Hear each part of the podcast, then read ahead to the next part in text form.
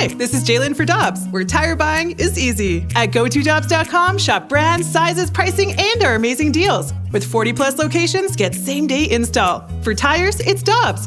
For deals you can use, click on go to Dobbs.com now. This is the Opening Drive Podcast on 101 ESPN. Presented by Dobbs Tire and Auto Centers.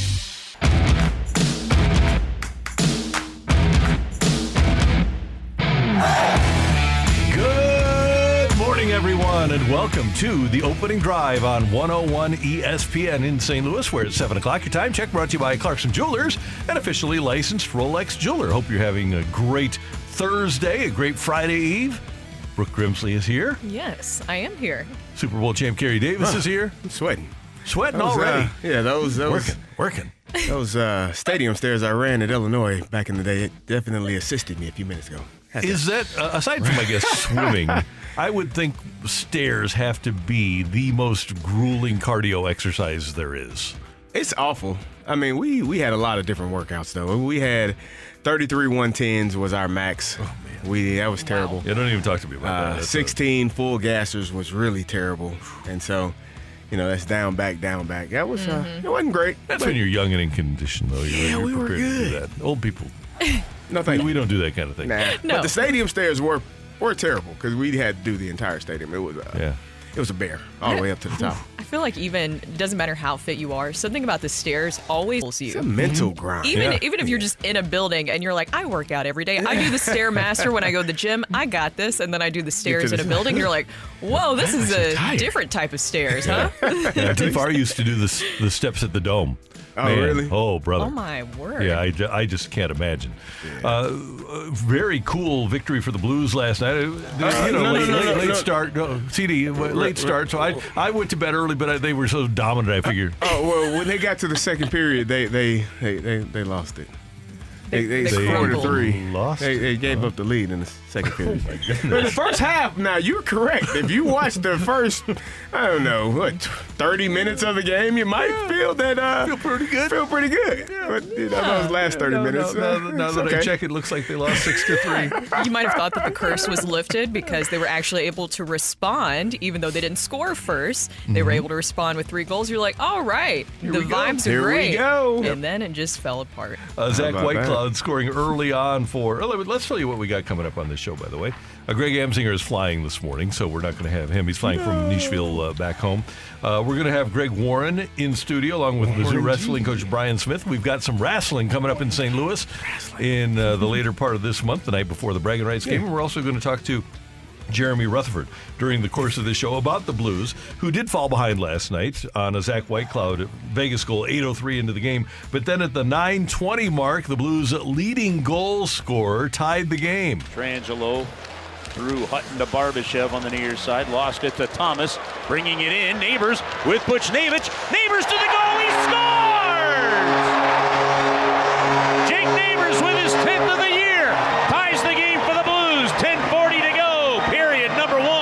All right, feeling pretty good. And after Neighbours scored, Kevin Hayes scored at the 10:33 mark, 2-1 Blues. And then before the period was out, the Blues' slumping goal scorer came out of his slumber.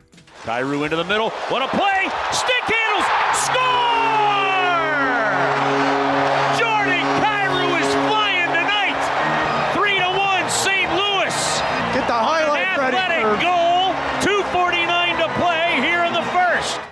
And there you go. The Blues are up 3-1, and we're thinking, okay, pretty good. But then we stayed Good up. game, guys. Yeah, good game. Uh, second period, I, I think what two things happened. Number one, I think Vegas decided, okay, enough of this. Let's come on now. We're the Stanley Cup champions, and these are the Blues. Their own owner said they aren't elite. We are elite, so they kind of took over. Their elite player Jack Eichel scoring to make it three-two. Uh, they go on a power play. Jonathan Marchessault, another elite player, scores to tie the game at three, and then at the 12-18 mark, one of their young talented players came through. They've got the pressure all in the blue zone. Good poke by Saad. Got it up to the blue line, not out. It's a 3 3 game here in St. Louis. Long shot towards the goal. 4 3 Vegas. Told you it was coming, Mike. And the Knights have taken a one goal lead with three goals unanswered here and 7.42 to go in the second period. And then another power play goal before the period was out. Um, Mario from Stephenson and Barbashev, an empty netter late for the Knights, who win it by a score of six to three. And it was just, it, it was an all around eh, destruction of the Blues and self-destruction on the part of the Blues because they allowed eight eight power plays. That's a league high this year. Mm-hmm. So here, here's this is one of those games where you know we're we're really critical of the Blues and their effort. I, I think last night was pretty good effort.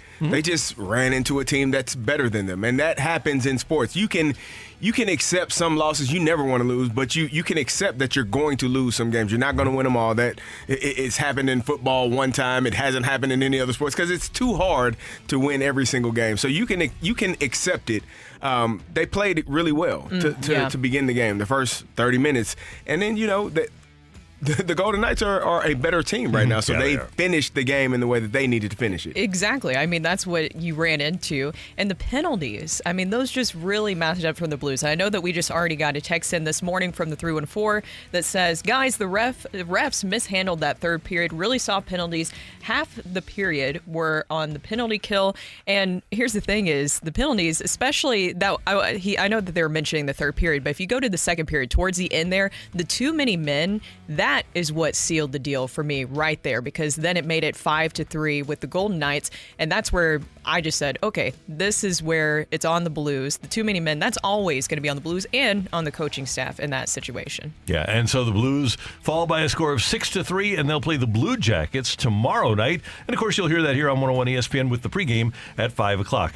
The Billikens had an 18-point lead over Drake at Drake. Drake hadn't lost at home this year. Billikens followed by the uh, score of 75 to 69, 41-25 at halftime, and then the the Bills outscored 26-12 to start the second half, and they lost the lead with 2:25 left. Bruce Zhang and Siam Medley started with Mike Meadows and Larry Hughes the second out with injury, and so it's a loss for St. Louis University. Thursday night football tonight: Patriots at Steelers. Go get your popcorn ready. Oh, yeah, we were- There's a shootout. Old school. This Oh, it's gonna be touchdowns left and right. And uh, yeah, oh, touchdowns. Yeah, well, I don't know about that. Well, Kenny Uh, Pickett's punts? injured, right? It doesn't matter. Is he Yeah, injured? it- yeah, well, it is, and they were. doesn't Did you see the report? They were planning on benching him even prior to this injury. It doesn't Right. matter. All right, at this point, man.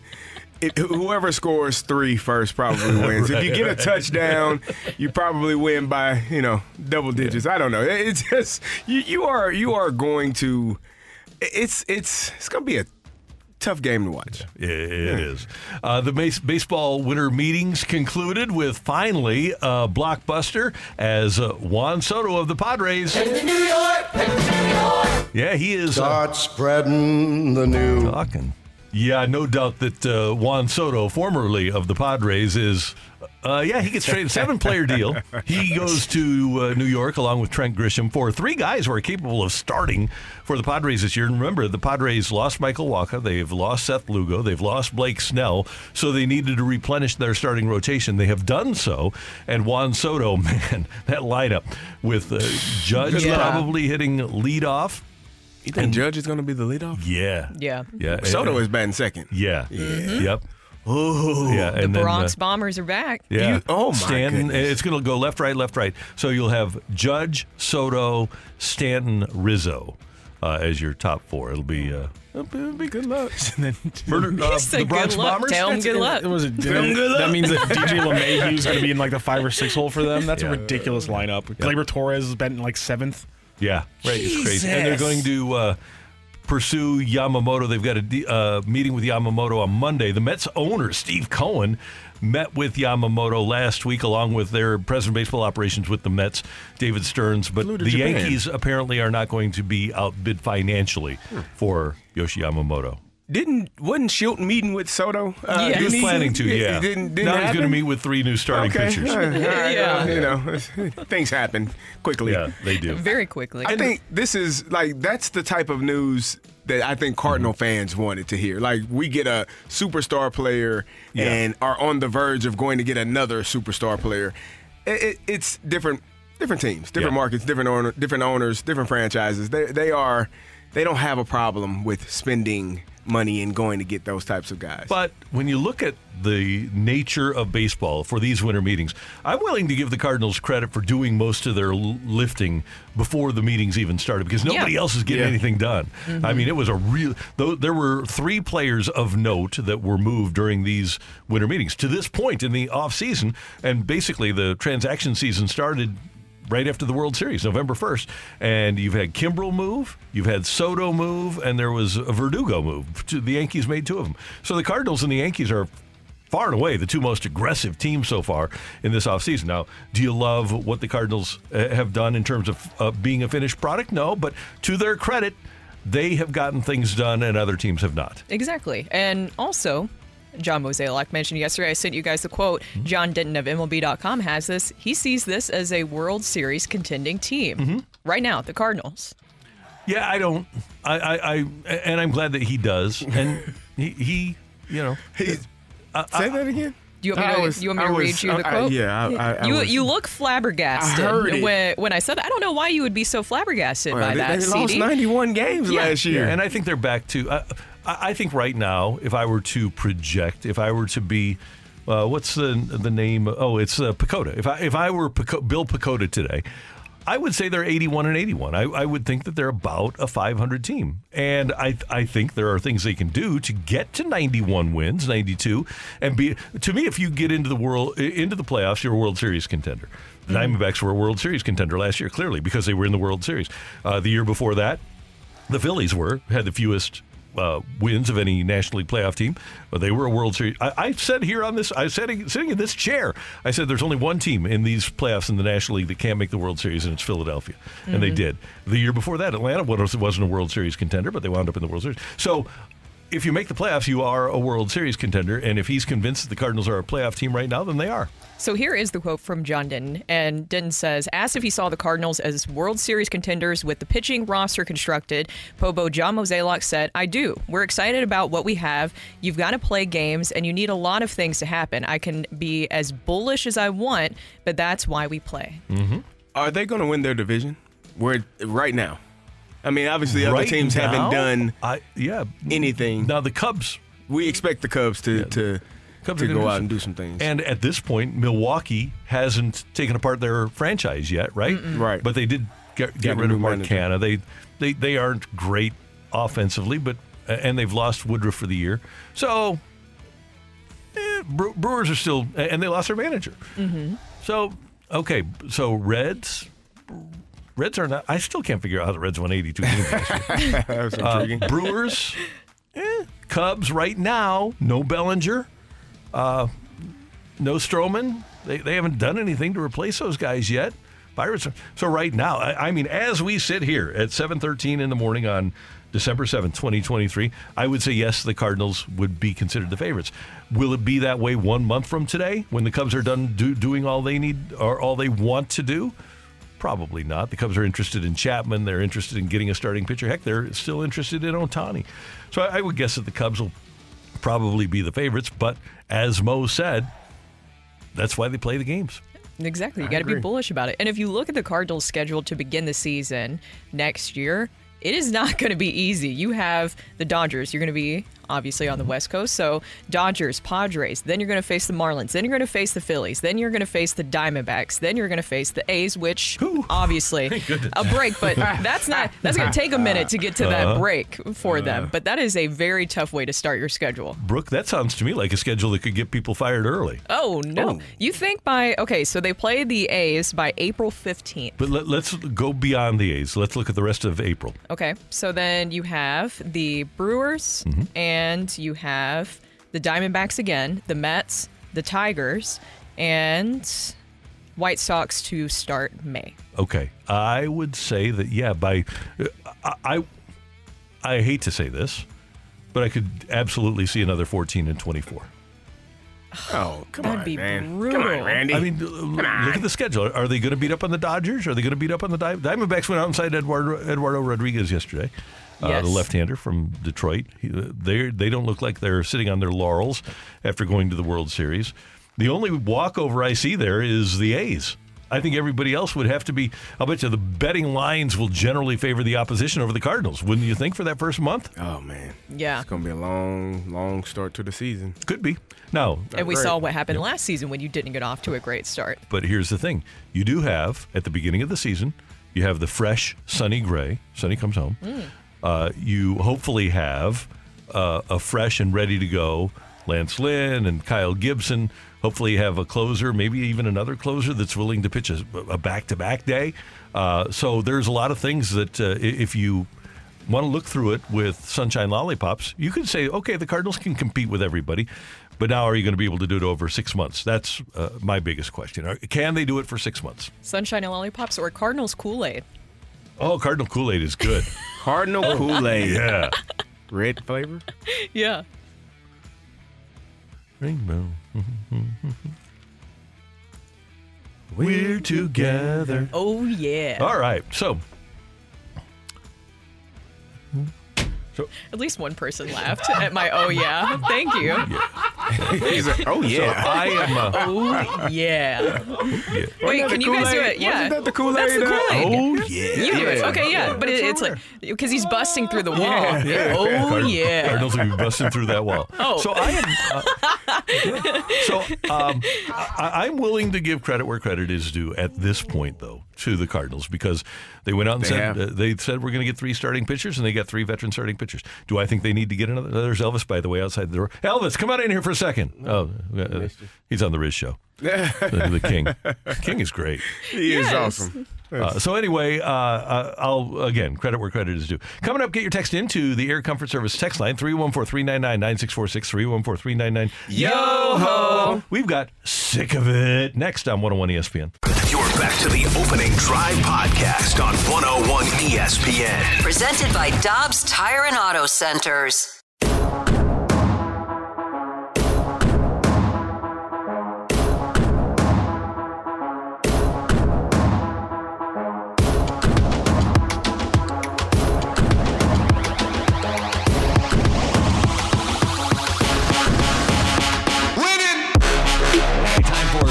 Here on 101 ESPN with Brooke Grimsley, Kerry Davis, Matthew Rocchio, I'm Randy Karraker, and guys.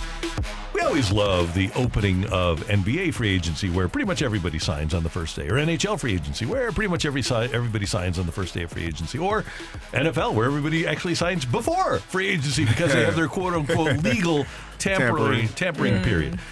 Major League Baseball asks media, they offer media the opportunity to get hotel rooms and spend a lot of money to travel to these sites for their winter meetings so that people can report on all the transactions that Major League Baseball is going to have.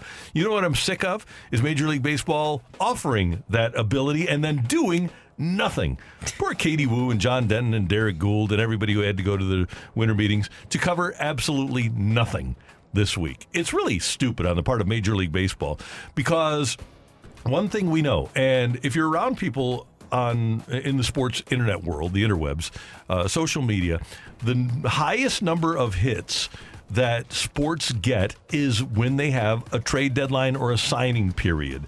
And Major League Baseball takes no advantage of their ability to get people engaged with the transaction, which they like better than the action. Major League Baseball, I'm sick of you calling the media to where your meeting is and that, then not doing anything.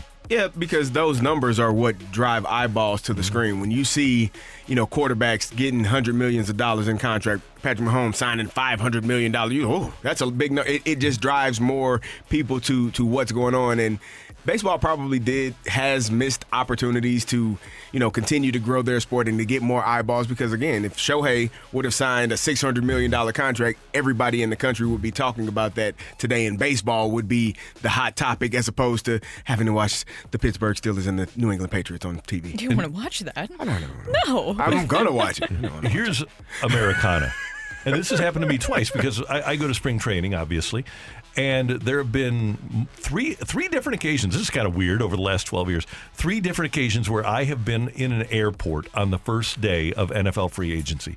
And that's all anybody's talking about. Yeah. Mhm. All. And you, you walk around and you overhear people. Oh man, did you hear that? Uh, player X signed. Uh, Everybody's talking about it. And baseball doesn't take advantage of their ability to have everybody talking about their sport during their offseason. Is this more on the agents? Because you have these big name agents. As we know, Scott Boras he even had his own press conference yesterday, which he said some interesting things. Is this more on the agents kind of holding things back? Because you didn't have any big news. The Soto stuff didn't drop until what time? Meetings were over. Yeah, it was like night. 10, Yeah. 10 something, Yeah, right? right. That, that it came out. Is that more on the agents holding things out and not moving things along quick enough? I mean, I get that there's a long negotiation process when you're going to spend 600 million or however million on a person, but maybe it's the agents that are being the holdup in this. Well, two things. Number one, trades can happen. It doesn't matter. That's you true. don't need agents for trades. And maybe there needs to be a transaction deadline at the end of the meeting. So Yes. you can't do a transaction from the end of the meetings until January 15th. mm-hmm.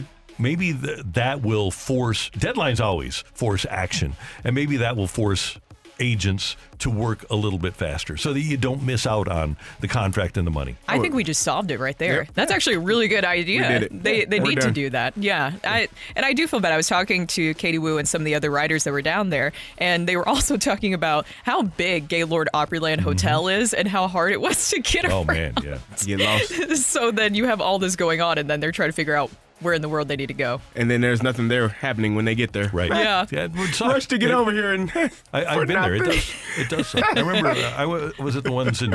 It was 2000, and the Cardinals. Uh, I don't think they did anything, and then uh, when the meetings were over, literally the night the meetings were over, they traded for Edgar Renteria. Hmm. Uh, so, it, it, kind of like Soto last night. Yeah. Uh, but everybody's what a waste gone. of three days for a lot of people.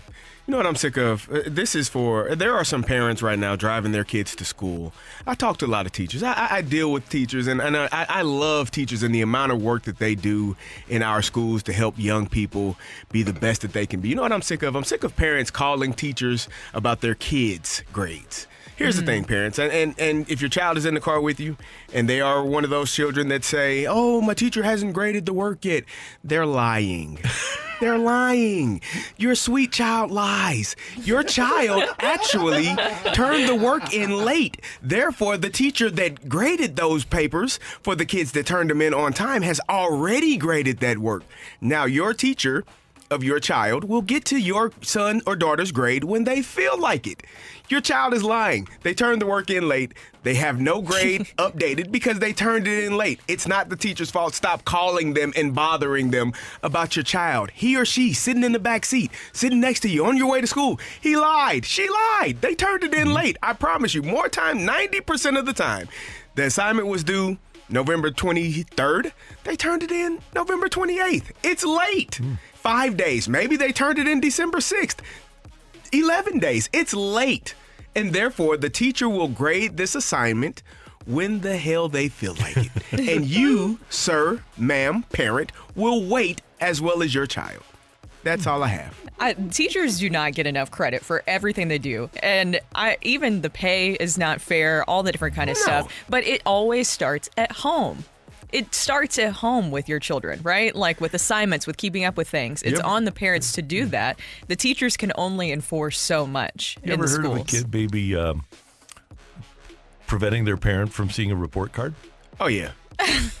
Yeah. Randy, Oh, were yeah, you, that's were when you you the- could, that's when you could go get the report card of before when it came in the mail. Yeah. yeah. Oh, may or may not have happened. May or may not. Yeah. Well, you know what I'm sick of, guys? We talked about this earlier this week. CD and I did about there's some fans on social media, some Ohio State fans trying to downplay this Cotton Bowl, and there's even like this guy in town that's on like another radio That's station. He's from Ohio. Oh yeah, that guy. You know, I think he used to be on Fox 2 or something like that.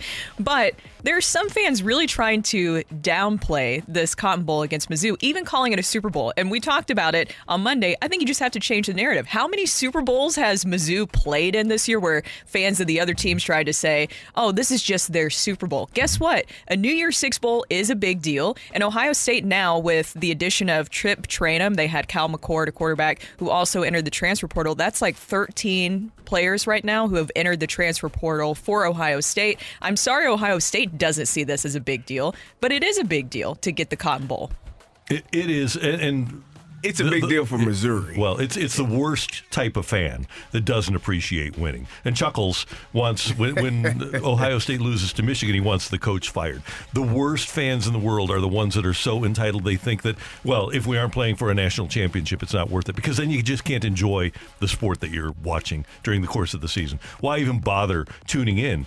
In September, October, November? Why not just wait until the end of December, January 1st if you're going to be that way? Oh, we already got a text in from the 636. Cotton Bowl means zero. It's an exhibition game, and it's Ohio State's backups. That's See, fine. already making That's- yeah, excuses. that- that- that- that's fine. And, and you know what? That's If that's the way they feel, I feel bad for them. Well, I And mean, you know what? Don't watch it. If, if you don't like it, don't watch it. Here's the issue: Ohio State was a team that was top four in the country, number one, number two, the entire season. They lost a tough game to their rival. They are out of the college football playoffs because of that tough game. It's hard to get kids excited about a bowl game when they feel like they should have been or could have been playing for a national championship. That's not Missouri's fault. Then uh, Mizzou Ohio, and Ohio State should have declined then, right? Well, no, you you that, that's not how that works. You're Yeah, gonna still you can no, decline no, a bowl game. You, You, can. You, You, don't you, to. You're not gonna decline Gary, you the don't Cotton go. Bowl. If you don't care about it and it's meaningless, why What- go? No, there are kids that care about it on the team. They're But still you just there. told me they don't. That they were one, two, three, the, four. the, the just- ones what- that decided to opt out or transfer don't mm-hmm. care. But there are some younger players on that roster that have not had a chance to play, that have maybe played in limited mm-hmm. roles, that will get an opportunity to play. It means something to them, the kids that'll be back for next year, or some of the kids that are in their final year that won't play again. But overall, I'm sure there there are a lot of Ohio State fans that are frustrated. How does Alabama jump us? We, you know, it, it's a lot of questions that that, that More take, tickets that for Mizzou place. fans then. Mizzou sold out their allotment in 18 Mizzou hours. If- should be excited. Yep. And if, if Ohio State fans don't want to go, that's fine. If they don't, if they don't like it, they, they don't have to go. Well, and also if you want to play in the NFL, which I think is a lot, a lot of college football players' ultimate goal, right? Playing in a New Year's Six bowl that matters on your resume, right? When you're trying to entice an NFL team, if you're trying to get drafted, does it not? It, it I mean, it, it, any game you get to play matters. So it doesn't matter if it's the you know the, the Music City Bowl or, or any bowl. It, just being having having an opportunity to put more film out and show your ability against another opponent always helps you. So it's going to help those young men that are playing in that game. All right, let's get one or two texts from Matthew on the text line 314 399 9646 314 399 Yo ho! Sick of it. Jordan Walker being overlooked. He's going to be our best player by a wide margin next year. Start paying attention. I don't think he's being Who's overlooked. overlooking Jordan? No, I don't think so. We're- He's we're- also very tall. I think that he It's hard. Yeah, people. it's hard to overlook. Needs to switch to number 22, does he not? From probably 18 is not a great number. 22 is a great number. Mm-hmm. I can see that. All due respect to 18. Sick of it. You OSU fans already pouting. They're taking their ball and going home, and the game's three weeks away. Mm, kind of sounds like it. They're, they're fine. You know, it's, you know that's. But uh, if I, I would hope that they just don't watch. If, if you know, you don't have to pay attention. You, there's other things to do on the night of December 29th. So just don't watch. If you're an Ohio State fan, you know Sick of it. it's it. going The to be way- embarrassing Oh, for sorry, you Sorry. to get drilled Oh. by Mizzou. There Sick you of go. it. The waste of time that was the winter meetings. They should have a trade deadline at the end of the winter meetings, and then you can't trade again until the start of the regular season. I would I would say January 15th because you'd hate to have a situation where like players couldn't sign as free agents. So Yeah. maybe January 15th or or February 1st, but yeah, not the beginning of the season. Mm-hmm. Thank you, Matthew. Oh, we got And thank cut you off. very much for your text. We do appreciate it. Coming up, Yadi is officially back. What do you want to see him do for the Cardinals? That's next on 101 ESPN.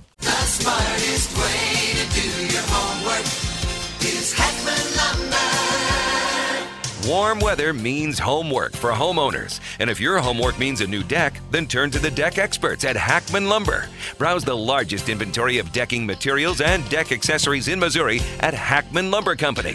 Talk with their experts about treated lumber, cedar, TimberTech, Trex, Envision, Azek, and decorators to find the best deck for you. Check out endless choices of railings, balusters, and LED deck lighting options. Hackman Lumber Company will not be undersold on in stock decking materials guaranteed. You can choose to do it yourself with Hackman's expert advice, or they can recommend reputable contractors to do the work for you.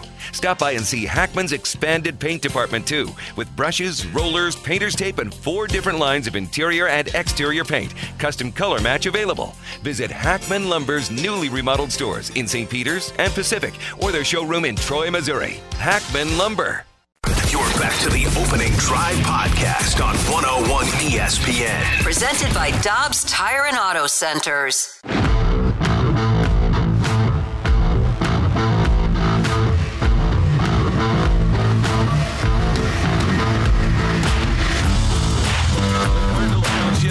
Yadier Molina has officially returned to the organization as a special assistant to President of Baseball Operations John Mozeliak. Molina, quote, will provide invaluable help at the major league level as well as spend time with our minor league teams in his new role with the team. Brooke, Carrie, Randy, what would you guys like to see? Brooke, starting with you, Yadier Molina's ultimate role this season to be. And obviously, 2025 is a different animal altogether. But for 2024, how would you like to see him utilized?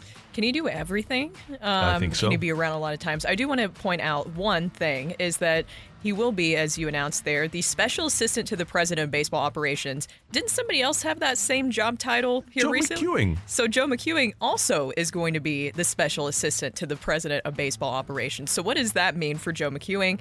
I guess he still will be doing that. That's what some of the reporters were saying. He will still be doing that job because he's under contract. But it seems like, according to some of the reports yesterday, that Yadi will be in uniform in the dugout at times this season. So when he's around, I would love for him. I think he would be best suited helping the catchers, helping Willson Contreras, helping Ivan Herrera of what that preparation looks like going into games, showing them, you know, what the work they need to do with the pitchers, how to even build those relationships better with the pitchers. Because in turn, not only does that help the catchers, but I feel like it will help the pitchers a lot too when you really need to settle in with the starting rotation so we don't have those same issues that we saw last season. So that's how I think he would be best suited. I'm just intrigued to see how it plays out. I mean, if he's like I said, in a suit one day and then in a uniform the next day, I, I don't know how. I, it's going to be intriguing because I think when you are a manager or a coach or in that dugout in that clubhouse, it's something that needs to be you know consistent every single day for the most part because there are things that change you know from day to day, week to week, and so you could be missing out on some some vital information that you could get personally as opposed to secondhand if you aren't in the dugout. Um, so I don't know how this how this all plays out. I don't know what this means for the future of Yadier Molina. I don't know what this means for the future of the St. Louis Cardinals in terms of where he's going to be and what he's going to do. But I do agree with you, Brooke. The the amount of um, information that he can bring to a pitching staff, to a catching, to to a catcher, a catcher that you know had a rough time last year and Willson Contreras, just going through you know the transition of coming from Chicago and being here, and all of the things that were said to him. And then you have a younger catcher in Herrera who can he can assist as well. So it does help this team tremendously, but.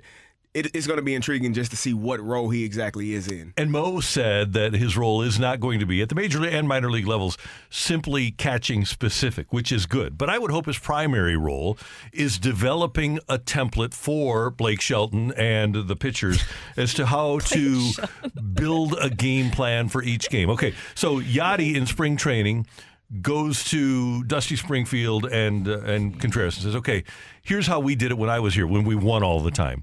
And I, I would hope that they are able to glean some of that great winning knowledge that he was able to access and provide over the course of the years. You you need to. And just watching Yadier Molina when he was working with the catchers, with everybody in spring training, I mean, he is truly a magnetic person. He's very quiet. I think a lot of people media wise can attest to that. But the way that he's just able to command the attention of people, his resume, of course, speaks for itself. But just because you have that big resume doesn't mean that you have that charisma, that personality to really have people gravitate towards you. And Yadi has the ability to do that, which I think is what has helped him build that relationship with the pitchers and maybe what kind of made the pitchers a little bit spoiled. For so when you go from Yadi to another catcher that you haven't built all that up with, where Yadi made it so easy for the pitchers, of course you're going to have some things that do not go well. You can't have that PitchCom issue happen again next season where it can really divide the room again. I thought this was funny. Somebody put in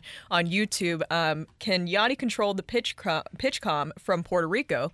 Is that possible? That'd be nice. That'd be very helpful. But I think Yadi being around helping, I don't think it's coincidence. And I know the Cardinals have made it very clear during these meetings. They say that clubhouse culture was not an issue. But then you're bringing in a lot of veteran presence, including having Yadier Molina back. You have Lance Lynn with his personality. He's like a bulldog. You have Kyle Gibson, a veteran personality. Sonny Gray, a fiery veteran personality. And now Yadi back. I don't think it's a coincidence that you're bringing around a lot of guys that can really corral a clubhouse better. And I I love the self awareness of Mo in this instance.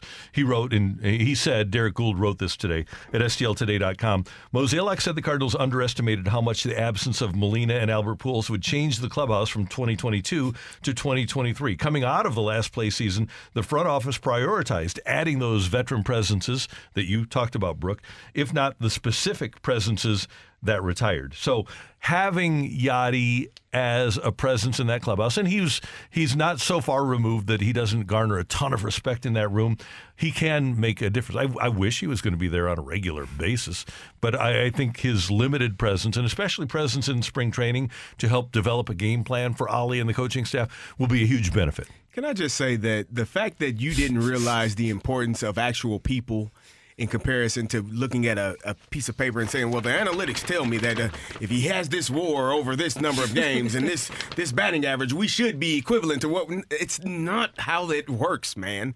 People matter, and when you have a a a player which you said with the charisma of a Yadier Molina, the, the the rizz, is that what they call it Oh, now? the rizz. That's the word of the year, by the way. Yeah. of a Yadier Molina. You have a guy that is able to, you know, be in in in a lot of places at, at the same time and, and help a lot of players at the same time. And so that is important to a locker room, to a clubhouse, to a team having veteran leadership that is that has people willing to listen and buy in. If your two superstar players at the corners aren't talkers, then you have to have someone that is a talker. And Carey, I wonder if that's where the Cardinals misread things. If they thought that Arenado and Goldie were just being deferential to Pujols and Molina and didn't realize that they wouldn't rise to the occasion as leaders. Nolan Arenado and Paul Goldschmidt really kind of strike me more just observing. This is what I've observed. They're more lead by example guys. Haven't you noticed, even if you listen to Sonny Gray in his press conference where he's just talking about that laser focus, he's not going to make friends with, you know, guys on the other side, which, I mean, of course, but still like hearing that competitive nature he has. We had Kyle Gibson on. He's willing to talk ball like whenever you want. You can tell that he is a very charismatic guy as well. And then That Lance is- Lynn, all the stories I've heard about Lance Lynn, I mean, that's a guy who does not mess around whatsoever. And then you bring uh, back in the fold. I think that, that those were voices that were really needed. Nolan Arenado and Paul Goldschmidt are leaders, just a different type of leader that I think maybe they're looking for something who's, or people who are a little bit more vocal. If you are the opposition, you don't want to fight the Cardinals, but you especially don't want to get in a fight on those nights where Yadi's in the dugout. Oh, no. You should. I can't wait for that. When does that happen? you that will be fun. I, I want to see it. Uh, I don't. Will it be the Cubs or the Reds that the Cardinals get in the fight with? I, I love I always think about the Reds one Yeah. for sure. Mhm. Johnny yeah. Cueto. Yeah. Johnny Cueto. so uh, Yadi is back, and that's a good thing. Isn't the rule that if there's another guy with neck tattoos, everyone just has to s- step to the side Yes. and they just duke it out on on the pitcher's mound? One on one. Yep. Mm-hmm. That's the way it should be. Yadi is back. Coming up, get your text in for Take It or Leave It 314 399 9646. 314 399 Yo ho! Tioli is next on 101 ESPN. You're back to the opening drive podcast on 101 ESPN. Presented by Dobbs Tire and Auto Centers. It's time for Take It or Leave It. Want to say something? Want to put it out there? If you it, you can take it. If you don't, send it right back. Get your text into 314 399 9646 and give us your Take It or Leave It. Brought to you by Gloria Lou Realty. Visit gloriahasthebuyers.com and start packing. That's my final offer. Take it or leave it.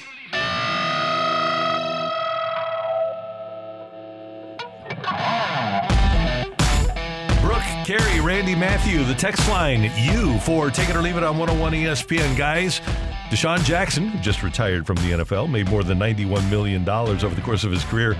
Uh, says his financial ambitions are much greater than the 91 million. He says he wants to be on the same level as Magic Johnson. Take it or leave it. Eh, maybe not.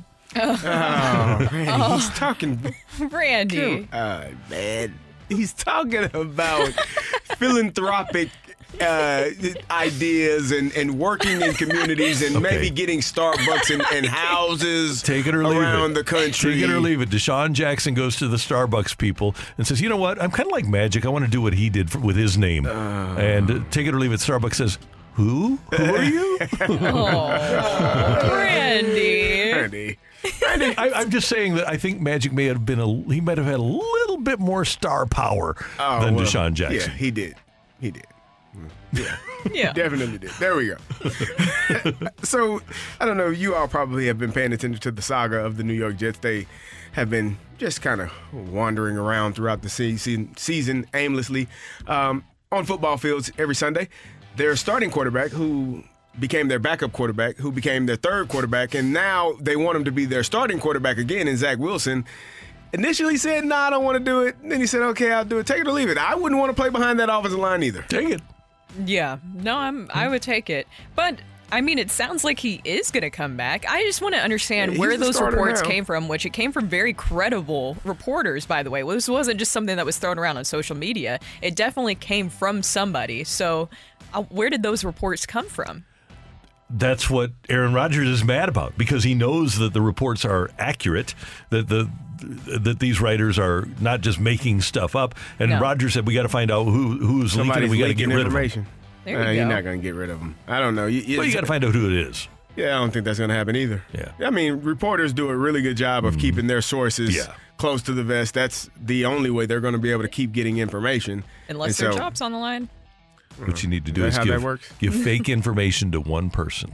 That's how you See it. Oh, That is that, that, that, that is how it usually works. Mm-hmm. let, But you have to be. Ohtani needs to hear yeah, that. Yeah, it's 52 other men in that locker room. You got to figure out. Well, and it could be front office people too. There you go. You never know. Take it or leave it, guys. I don't know if you saw this story yesterday, but a former Jaguars employee was accused of stealing more than $22 million from the team. Take it or leave it.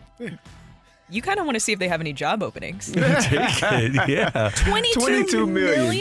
How Use does that some even of happen? the money for a condo, a Tesla, cryptocurrency. That probably didn't go well. Chartering private jets, luxury hotel stays, a country club membership, and luxury wa- wristwatches. What? I If don't, you're what gonna was his it- job? Do it big. Do it.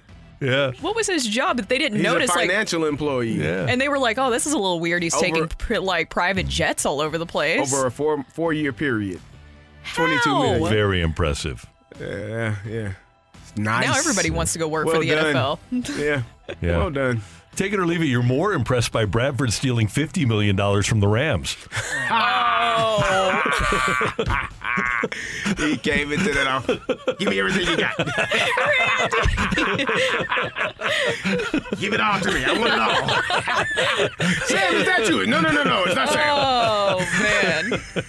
All you had to do was just, you know, like move like 15 yards away from him. He would have missed you. Oh, probably. There you go. Yep. Oh, you know who did that, by the way? Remember Dante Hall? Uh-huh. Uh, Dante Hall signed a contract with the Rams and then decided he didn't want to play, so he wouldn't do anything. He would fake injuries and everything. Man, what, what a dog! Good. Yeah, I mean, you know. Yeah, he was. He, he just didn't want to play. It's that's fine. His career was over, and he, he just wanted to come in and steal a paycheck, and he did. It's unfortunate when that happens. The happens. human I joystick was playing a different game. Yeah, he was. Yeah. Uh, take it or leave it. The best STL clubhouse presence ever. Orlando Cepeda. Two years, two pennants. Yeah, it's pretty good. Uh, you know, that's uh, could be happenstance. That happens. It, it's good. You want to, you do want guys that know how to win, that have won on your roster. Guys that are leaders, men.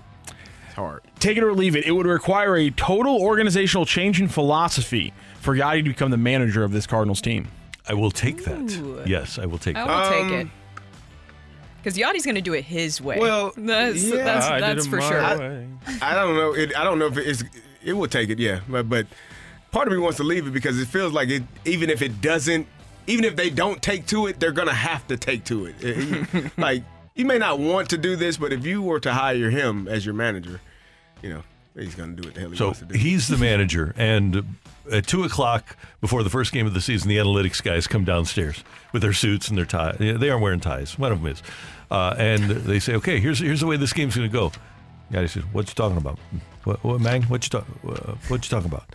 And uh, they said, "Well, we we script out every game. We've got these numbers that you have to abide by. Uh, can you do this?" Hand that to me. I'm gonna show you what he's Here- doing. yeah. Okay. Oh yeah. This is a paper that yeah. Yeah, he'll say, Cash. Uh, he'll say, "Poppy, I don't have time for this." He'll, he'll kick the suits out, and they can go back upstairs. Yep. That's 100% what would happen. Thanks for nothing. Yeah. Have a Yadi would day. just say nothing. He would just give you the stare. He'd give you the stare. Words would not even be said. He would just give you the stare. Yeah. I think uh, this text, Randy, is coming from ESPN Plus's Bradford Doolittle. Take it or leave it. The prospects the Padres got from the Yankees for Soto end up being better than the prospects they gave up to acquire Soto. I think I'm going to leave that. So it's kind of like they won the trade. Yeah, well, uh, I, I'm going to say that uh, with Abrams and Gore, and th- their best prospect isn't even up with them yet. I would suggest that uh, no, that will not be the case. That the Nationals will be the ultimate Juan Soto winners. Although if the Yankees re-sign Soto, which is certainly a possibility, uh, uh, that's a possibility. That that could happen too. But no, I, I don't think that the. I, I I would be stunned if, in the long term, uh, the Padres would wind up winning this. By the way, James Wood is the other uh, outfielder that the Nationals got from the Padres in the in the Soto trade, and he's apparently just a stud. And so is Robert Hassel III. Top three prospects for the Nationals are all people that they got from that trade. Take it or leave it. Toriano Pride is just the first domino. St. Louis area players are going to flock back to Mizzou through the transfer portal after this season. I'm going to take that. Ooh, I'm going to take take, it. it. Oh, you're going to take that? Yeah, That was a Toriano was a, one right off was, is a you know really good player. Yes. Uh, good player in high school, good player, good kid too. So happy for him to be able to come home and family be able to come see him a little bit closer. That's exciting. And that's huge for Mizzou and Eli Drinkwitz to be Gotta able to replace- land him. Yeah, got to got to replace a couple of NFL uh, cornerbacks, Mhm. right? So they might as well get another NFL cornerback. Got to got to get another one in the in the portal too. Now find a I'm running sure back. they got. to I'm sure they have their eyes on a lot of players that they'll be able to. Yeah, this transfer portal is is absurd, man. I, I was listening to some. Purdue has 24 kids in the transfer portal. oh my God. Like a fourth of your team, a- a third of your team. Like it, it's It's a 50% jump from last year. it's on this day. ridiculous, man. And and the whew, that transfer portal is. Got to have some rules. Well, I mean, the rules uh, you can you can get in there if you want to, but players need to know that it's not a guarantee that you're going to get signed. There are so many kids that go into the portal Mm-hmm. and don't get signed, and the moment you go into the portal, your scholarship for the current school is gone. Right, right. So you can't go back. I actually know a kid. This was some years ago where he jumped into the portal, didn't get signed anywhere, and went to class in the second semester, and his mother got a bill Mm-hmm. and didn't realize what, what the hell is this? Uh, what is going on? Yeah. It, it you have to you you you have to be aware of your situation and aware of all of the possibilities if you decide to make that leap. How about a rule that you can jump, but then the second time you try to jump, you have to sit out a year? Uh, I mean, uh, Because it, what what's happening with the portal is if it's the second time, it's they're going to be seniors by that time, and they're going to be, you know, juniors or seniors later in their in their career. Yeah, but I, I'm just saying if you want to preserve the product, if you're college football and you want to preserve the product and have a level of continuity, I would think it'd be somewhat of a deterrent for kids to say, "Oh, "I'm just uh, like the JT Daniels who wind up going to four schools in five years." I, I th- that's just stupid. And if you're a team like you lose 24 guys, now Deion wanted that to happen, but if you're a team that wants to build some continuity and you lose 24 guys, you're screwed. So maybe you lose half that many if if a player has transferred already once and then they have to sit out a year of sports the next year. You figure something out. Yeah, but you, you got to preserve the product because Yeah. the product is it, it's it's flagging because of this. But at the end of the day, they are adults that are allowed to make their own decisions, and you kind of have to live with the consequences, right, Yeah. of your own decisions. Mhm. So whether it's a good decision or not, we all did that in college, right? Like we made decisions that didn't work out, but it was a hard life lesson, and that's what this seems to be in this situation with the transfer portal. And when you look at the guys that Mizzou is losing, they're probably pretty happy about it actually, because none of the really important Mizzou players are are in the transfer portal at the moment. Yeah. Uh, that is take it or leave it on 101 ESPN. Coming up, our fresh take, our our brief winter meetings wrap up uh, coming your way on 101 ESPN. You're back to the opening drive podcast on 101 ESPN. Presented by Dobbs Tire and Auto Centers. A fresh perspective on the day's top stories. It's the opening drive's fresh take.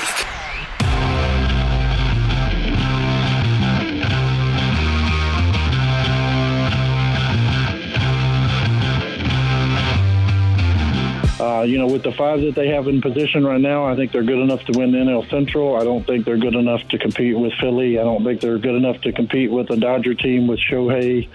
Uh, you know, I don't know that they're good enough to compete with the Braves team. I, I really think that, you know, I, I know this is going to make Cardinal fans mad, but I really think they're throttling down. They think they have their starting pitching, um, you know, and they're going to focus. They're focusing on the bullpen right now. That is MLB.com's John Denton talking about the Cardinals at the winter meetings, and I don't disagree with what he says. Their actions seem to indicate that they're happy with the moves that they've made with the starting rotation. That they admit that they need to go out and get a couple, or at least one relief pitcher. They did take one in the Rule Five draft yesterday from the Boston organization, a young right-hander by the name of Fernandez. But my guess would be that the Cardinals, as John Denton put, it, are throttling down here and. The baseball winter meetings are concluded now, so uh, those face to face meetings with agents and other teams aren't going to take place anymore. I kind of think, and this was reported last night, that the White Sox might be asking a little bit too much for Dylan Cease. That, that seems to be the case. Yeah, and if if I'm the Cardinals, I think based on my recent history with prospects, I would go there. I I, I don't think I would have much trouble getting the is for the might be. What is too much in your opinion? What would be? I mean, obviously, I think four players on this roster are would be too much. Mhm. Walker, Winn, Goldie, Arenado. But other than that, is there a too much? Well, the reports seem to be that they're wanting top prospects, Right, right? So would that be, I mean, a Thomas Saggese, a Tink Hence? I mean, there's a lot of different things that they could be asking for. But if they're reporting top prospects, then it seems like a lot of the guys that maybe the Cardinals see as a part of the Yeah, future of their organization. So I do get that to some extent. And maybe the Cardinals were kind of hoping it would be a guy who's currently on this roster because you still have this outfield logjam that they have to figure out. They're probably hoping they could package that maybe with some prospects, but not a lot of your top Right. prospects, or I mean, a Not solely few of your. prospect, yeah. Yes, exactly. And uh, NBC Sports Chicago uh, reporting that one of the packages that they asked for from the Reds were, were uh, the top four top prospects, including right-handed pitcher Rhett Lowder and right-handed pitcher Chase Petty, number nine and eleven position prospects as well. And the Sox. Uh, according to Bruce Levine, would get more as the market shakes out. So if, if you're the Cardinals and you are asked for, let's just say your top two pitching prospects. Let's let's just right now uh, two that you have drafted and brought into the organization, Graceffo and McGreevy, plus two position prospects that are not have not made the major leagues yet. Would you go there? Would you do it? Graceffo and McGreevy, Mm-hmm. and two two Uh, other prospects that have not made the majors yet. Yeah. So would that be like a Victor Scott, Uh, Chase yeah. Let's, Davis? let, us put Yeah. Victor Scott in there. Uh, uh, yeah, a- and, it doesn't have to be Chase Davis. Let's. Uh, uh, uh, they Did you don't say wanna- Saggese? They, they don't want to. let's go Saggese. Saggese. Saggese, Yeah, yes. so let's, Victor let's say that. Would you do that? Saggese. That's tough. Which I know it, it, it- I'm sure there's some people who are listening who are like, "But you were ready to give up Gorman for Dylan Cease. Why are you mulling I- over I- this I'd a little it now. bit I'd more?" do it now. I probably would do that. Yeah, Yeah. I I know. mean, it's how it's about- just it's hard because I was kind of hoping that maybe you could have packaged some of these position players that you still have when it comes to the outfield depth. I was kind of hoping that maybe that could be a part of this more than anything. But the top prospects always hard to part with, but. You haven't seen them in the majors yet, so they're even a huge question mark of if they'll ever shake out. With Dylan Cease, if you're saying you want to win in 2024, then you have to figure out a way to get him there, even if it's at the expense of those top prospects. We had our friend uh, from ESPN on earlier, Jesse Rogers, towards the end of the season, and I asked him if he thought that Gorman and Graceffo would do it. And he said, "Yeah, I think that would be good. Gorman, Graceffo, and then out of your top thirty, uh, I I think that there's people in the organization that believe McGreevy is their best starting pitching prospect. Yes.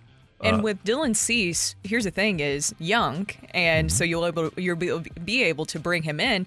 You have a lot of one year deals. We're talking about the age of the starting rotation. You have to figure out even just winning next season, but then even past that, Dylan Cease can be a part of that starting rotation moving forward past next season. It takes me a long time to puke with Dylan Cease. My puke point is is way down the line. a lot what would it take to make you puke for Dylan Cease? well, if we're going to go, I'm not including Walker and Winn. If they're going to ask for Walker or Winn, I'm I'm not going there. Would I do Tink Hence? Yes. Would I do Tekoah Roby? Yes. Would I do Graceffo? Yes. Would I do Jerpy? You know why? Let me give you a couple of reasons why. Alex Reyes, Jack Flaherty. Uh, uh, I can go through history. I can go through Mhm. Carlos Martinez. I can go through Andy Rincon. I can go through John Fulgham. I can go through even Matt Morris. Would I have given up Matt Morris? Uh, yeah, because he got hurt. Now he was great. He wound up being great. But I can go through Cardinal history of young pitchers that. Uh, Al- Anthony Reyes was as highly regarded as not, not as highly regarded as Alex Reyes, but Anthony Reyes was supposed to be a front of the rotation guy. And here's a big thing though: if you're at the Cardinals over the last decade, what weren't you spend, sup- supposed to spend the last five years with Alex Reyes and Jack Flaherty be in the front of your Yep. rotation? hmm So that was the plan. yeah. So will I roll the dice on those guys failing rather than succeeding? I will for a guy that's already succeeded. We're already being told we're crazy right now. Oh, I Somebody know said. Y'all are crazy. Not a chance. Not a, you're- that's right. That's right. Because the Cardinals still, uh, until they don't do it, they hoard their top prospects. They, they didn't hoard their top prospects when they made the trades for Arenado and Goldschmidt. But yes, they do hoard their top prospects. Hell, hell they're having trouble finding a home for uh, Tyler O'Neill, who they, whom they've loved for a long time as a, as a player. So, yeah, I, I would be very surprised if the Cardinals would make that deal. And as John Denton said, they seem satisfied. Yeah. Well, and that's the thing is that you have to figure out the starting rotation, just not set next season, but moving forward. And Dylan Cease can provide that because, I mean, with these one year deals, who knows how they'll pan out. And the Cardinals will be in this exact same position after next season. So at least having a, a young guy like Dylan Cease there in your starting rotation takes away one of those things. Well, and by the way, we should note that the Cubs appear to be the front runners for the services of Tyler Glass now. Now, Oh. Mm. See? So uh, they, they Moving- want starting pitching and too. Moving. See. We'll Yeah. see what uh, it, it- we'll see what the Cardinals are. We think that they're done for the offseason. They're probably not going to make any more decisions decisions or any more trades. And I think we kind of heard that that possibly this is a team that can get them to the trade deadline and see where they are, and then maybe make a deal for a Dylan Cease, That's depending on where, feels where things are. Yeah. like you want to see. I I mean, I think spring training is going to be important for some of those younger guys as well. See who they are, what they are. Are they capable of making the team and helping in 2024? That's your fresh take on 101 ESPN. Coming up, yesterday we asked who the Blues whipping boy is, and it was kind of a tie, right, between Jordan Kyrou and Torrey Torrey Krug. Krug, mhm. Today, who's the Cardinals whipping boy? And who's deciding who the whipping boy is? That's next on 101 ESPN. You're back to the opening drive podcast on 101 ESPN. Presented by Dobbs Tire and Auto Centers.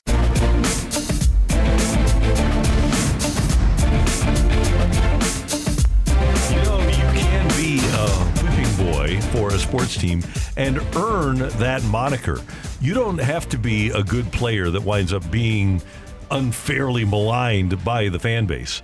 And I thought last year, uh, Gio Gallegos earned the title of whipping boy. He got whipped a lot by Cardinal fans, and he was not that good. Gio wasn't.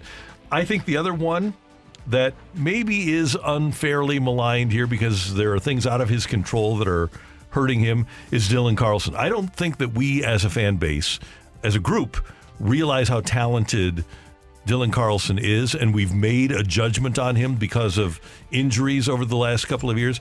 Scary thing for me is if Dylan Carlson winds up somewhere else and decide not decides, but is able to become healthy.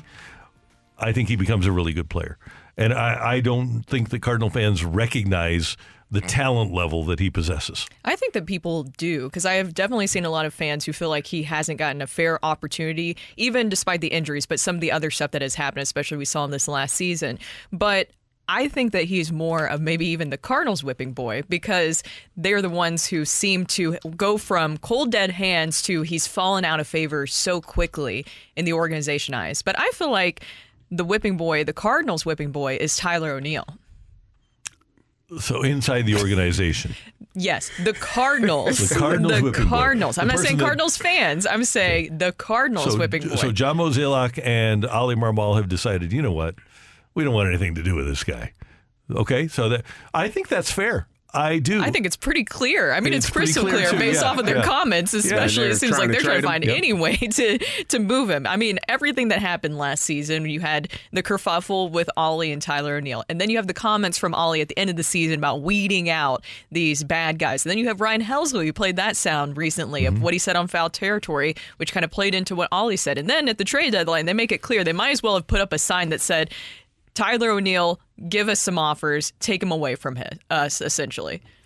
if you're going to do all that, and baseball people know what other teams are saying, if you're going to denigrate a guy to that level, publicly, even early in the season, why would you tender him when you've given everybody the answers to the test? because they thought that he would be valuable to other people. Not valuable here because he does have all of the potential in the world. He's shown it in spurts and flashes. And again, last season he showed you during a, a what was it, two, three week span where mm-hmm. you're like, man, this guy could be a MVP, top 10 MVP candidate. But then he mm-hmm. got hurt. And then he said, Oh, my knees hurt. I can't play on turf. And so you you have a guy with all of the ability in the world. And that's how I feel about Dylan Carlson. I don't think you should be or could or, or I don't think you should be afraid to trade away a guy based on his performance here. Sometimes it's just not the right spot, right environment. And if he if he does go elsewhere and have a successful career, you tip your cap and say, "Man, I'm happy for you. I'm proud of you.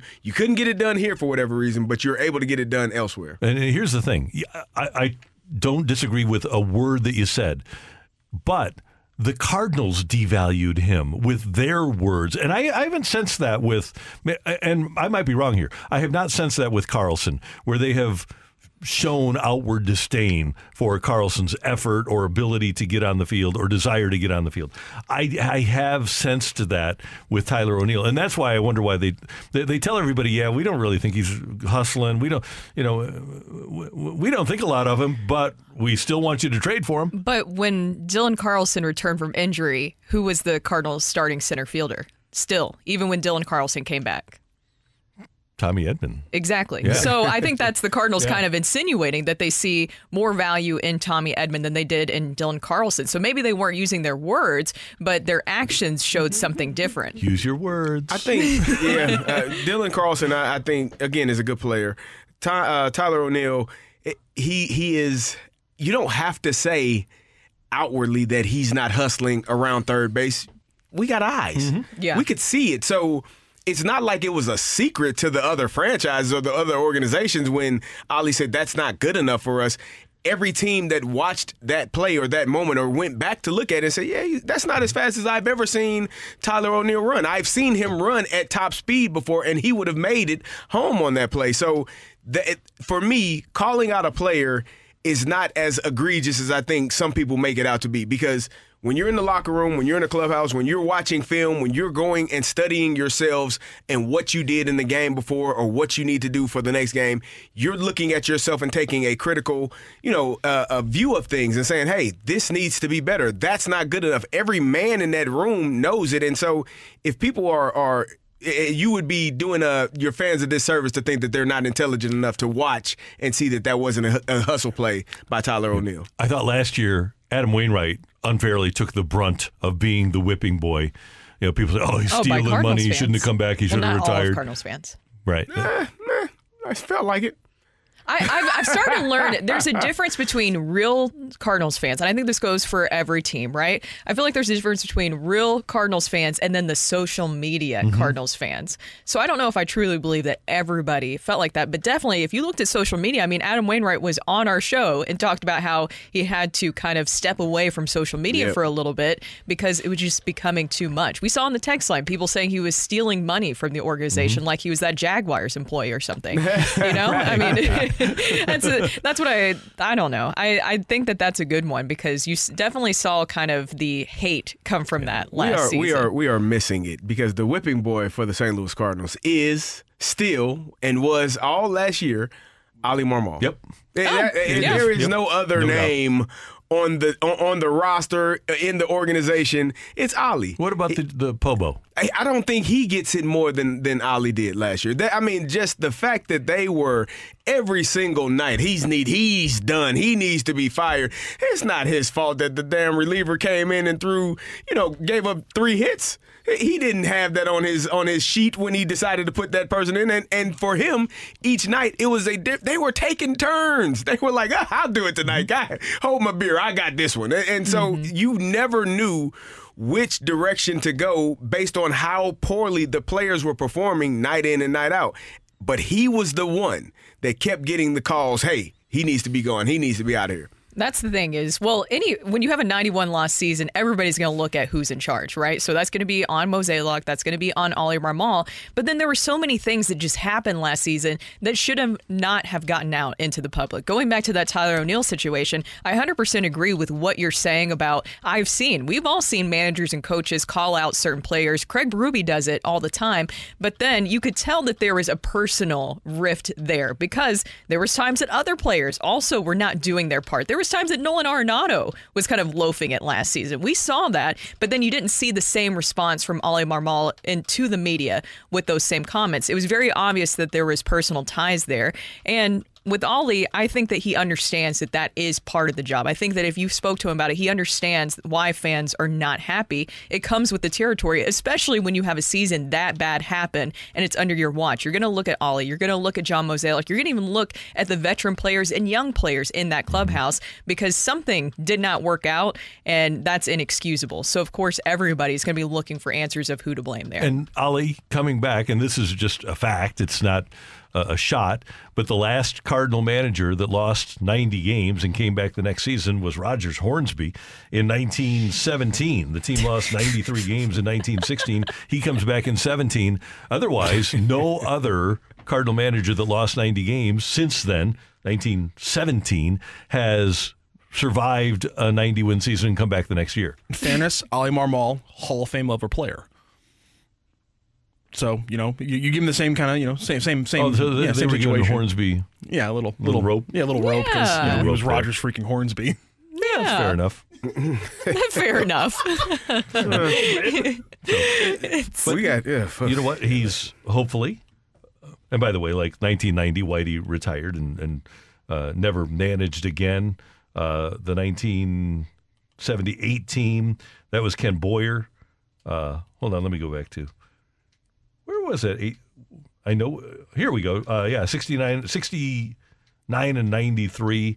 Uh, Vern Rapp started that season and was fired during the season, so he's the, manager of record. So, yeah, there's uh, not much precedent. 1976, Red Schoendienst was the manager. They lost 90 games, and he didn't return the next year. So, yeah, this is a break from Cardinal tradition, and hopefully it winds up being a, a great move because, as Mo said, he's still bullish on Oli, who's very young, still the youngest manager in baseball. Hopefully, Oli can uh, turn things around and get him going this year and be the Cardinal manager for 30 years. We'll see. Yep, win more games than Tony. Uh, yeah, we got to win more games than you did last year. Let's start. Yeah, there. that's true. Let's go with that. Please. it's the opening drive on 101 ESPN. Coming up, we've got the fight. Matthew, do you need, do you need a fight or do you have one? Yes, we do. Uh, you need to text in then to 314 399 9646 314 399 Yo ho. with your name and the word fight, and perhaps Matthew will pick you to challenge me in the fight next on 101 ESPN. You're back to the opening drive podcast on 101 ESPN. Presented by Dobbs Tire and Auto Centers. Welcome to the fight. In the red corner, average Joe Listener. And in the blue corner, the undisputed king of morning drive.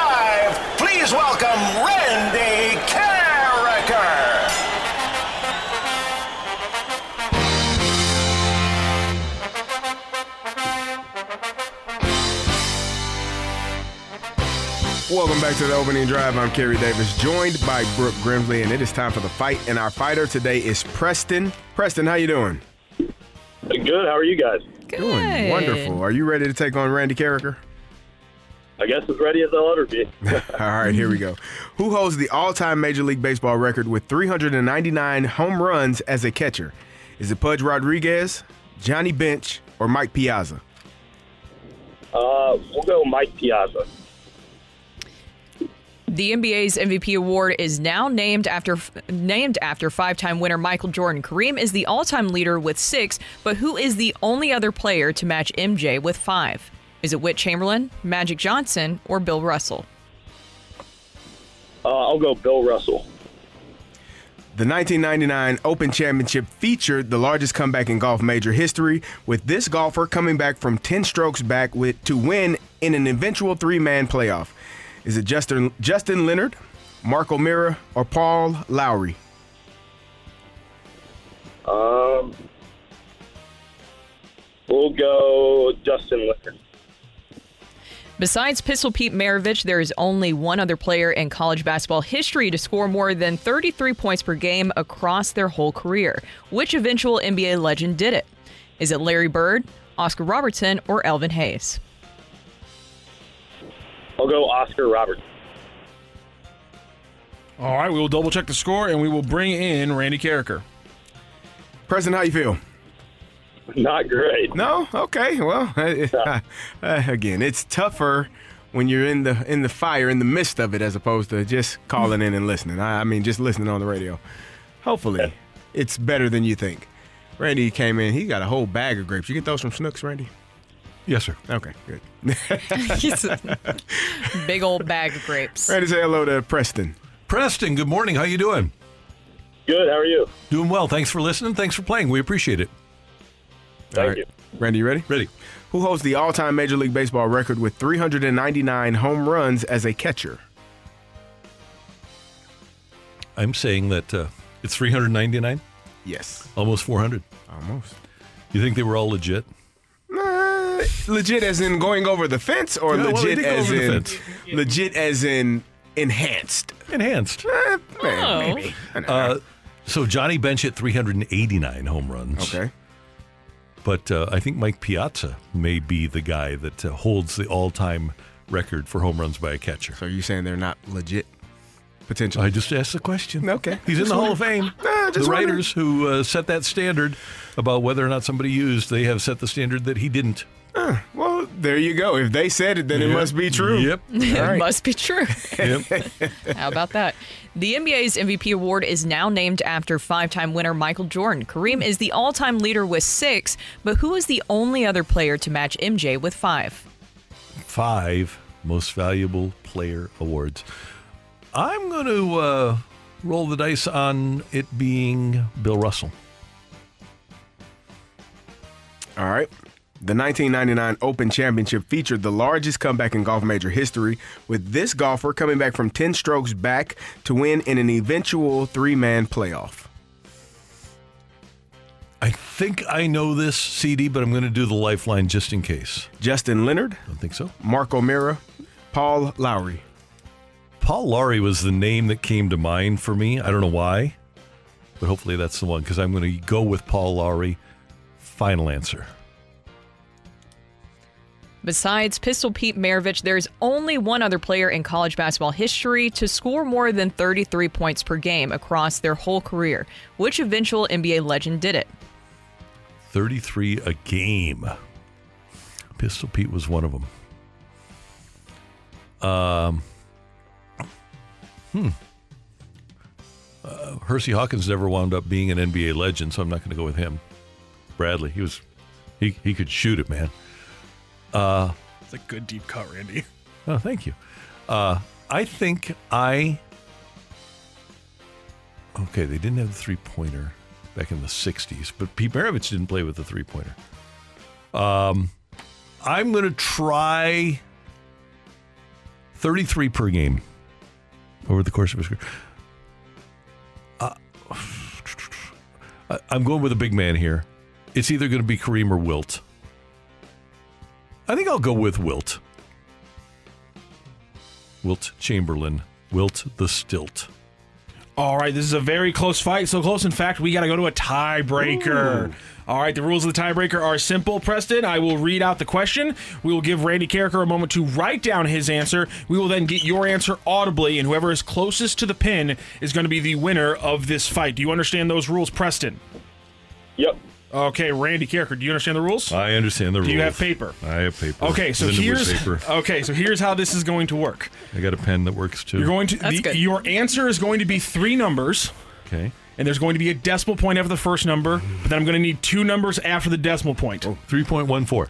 That's uh, it's a great example of what your number should look like with this answer. Hi. What is the highest you. per game block total in an NBA season? That is a qualified finisher. What is the highest per game block total in an NBA season for one player? So I'm going to need a Per game per game. total. What is the highest per game block total in an NBA season? And again, your your answer should be blank point blank blank is how you should phrase your answer. The highest per game block total in a single NBA season. Just a moment, Preston. Randy Karraker is writing down his guess. Okay, Randy Karraker has his guess. Okay. Preston, what is your guess, sir? I'm going to go with 4.23. I'm going to do a little quick math here, Carey. I actually legitimately have to do real math here because this one's actually kind of tricky. This one, I thought maybe it would be a little bit closer, but you guys are like you guys are like a hair away from each other on this one. So I got to do this math really quick. Do, do, Oh, wait, sorry. do, do. Yeah, He there- said thank four point. He said 4.23. Randy Karraker, what was your guess? Uh, 7.11. okay, this Do is- we need to go to a second tiebreaker? We do not. We have a winner after I pulled off the, the math, which, as you can know, can be very, very tricky for some people. Yeah. Me- I'm one of them. Especially in this room. Oh, mathing, mathing is not not a thing that Yeah, we're we're not the at. best at mathing. So we have a winner in today's fight. Was it Preston on this Thursday taking down Randy Karraker with the tiebreaker, or does Megamind roll on with another victory? Ring that bell. The winner and new champion of the fight, Average Joe Listener. Well, that's why it's close to the pin, just by the skin of your teeth on that one, Preston. You were 1.33 off. Randy Karraker was 1.55 off of the total. Mark Eaton in the late 80s finished the season with a 5.56 blocks per season, the highest ever per game total in an NBA season. So again, Preston 1.33 away with 4.23 guess. Randy Karraker 1.55 away with his 7.11 guess for blocks per game. So a 3-3 tie took us to the tiebreaker, and Preston, you win the fight today. Congratulations. Thank you. Awesome. Good job, And Preston. your teeth, that was impressive. Let's go through those answers. The all-time MLB record for home runs as a catcher, legit or not, 399 by Mike Piazza.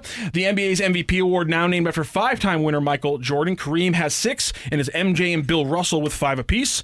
The 1999 Open Championship featured the largest comeback in golf major history, with this golfer coming back from 10 strokes to win an eventual three-man playoff. The three-man playoff was Paul Lawrie, Justin Leonard, and Jean Van de Velde. It was, in fact, Paul Lawrie who came out with the comeback victory.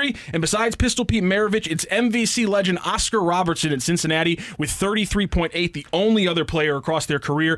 But an incredible pull from Randy in one of the few, one of the eight guys who've averaged over 30 in their career in college basketball history from Bradley, Mr. Hersey Hawkins. That Oh, was wow. that was an incredible pull on that one. And then of course that took us to the tiebreaker, the highest per game block total in an NBA season by Mark Eaton, 5.56. So Preston, we will talk to you tomorrow on the fight. Thank you so much for joining today.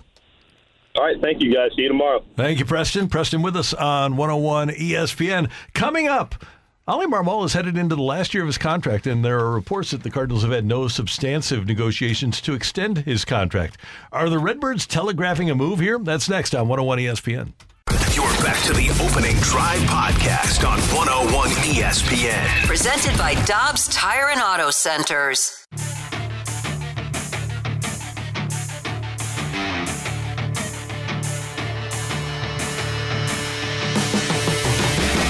Cardinals historically have been reticent to allow a member of their front office, the POBO GM manager, to head into the last year of a contract without an extension.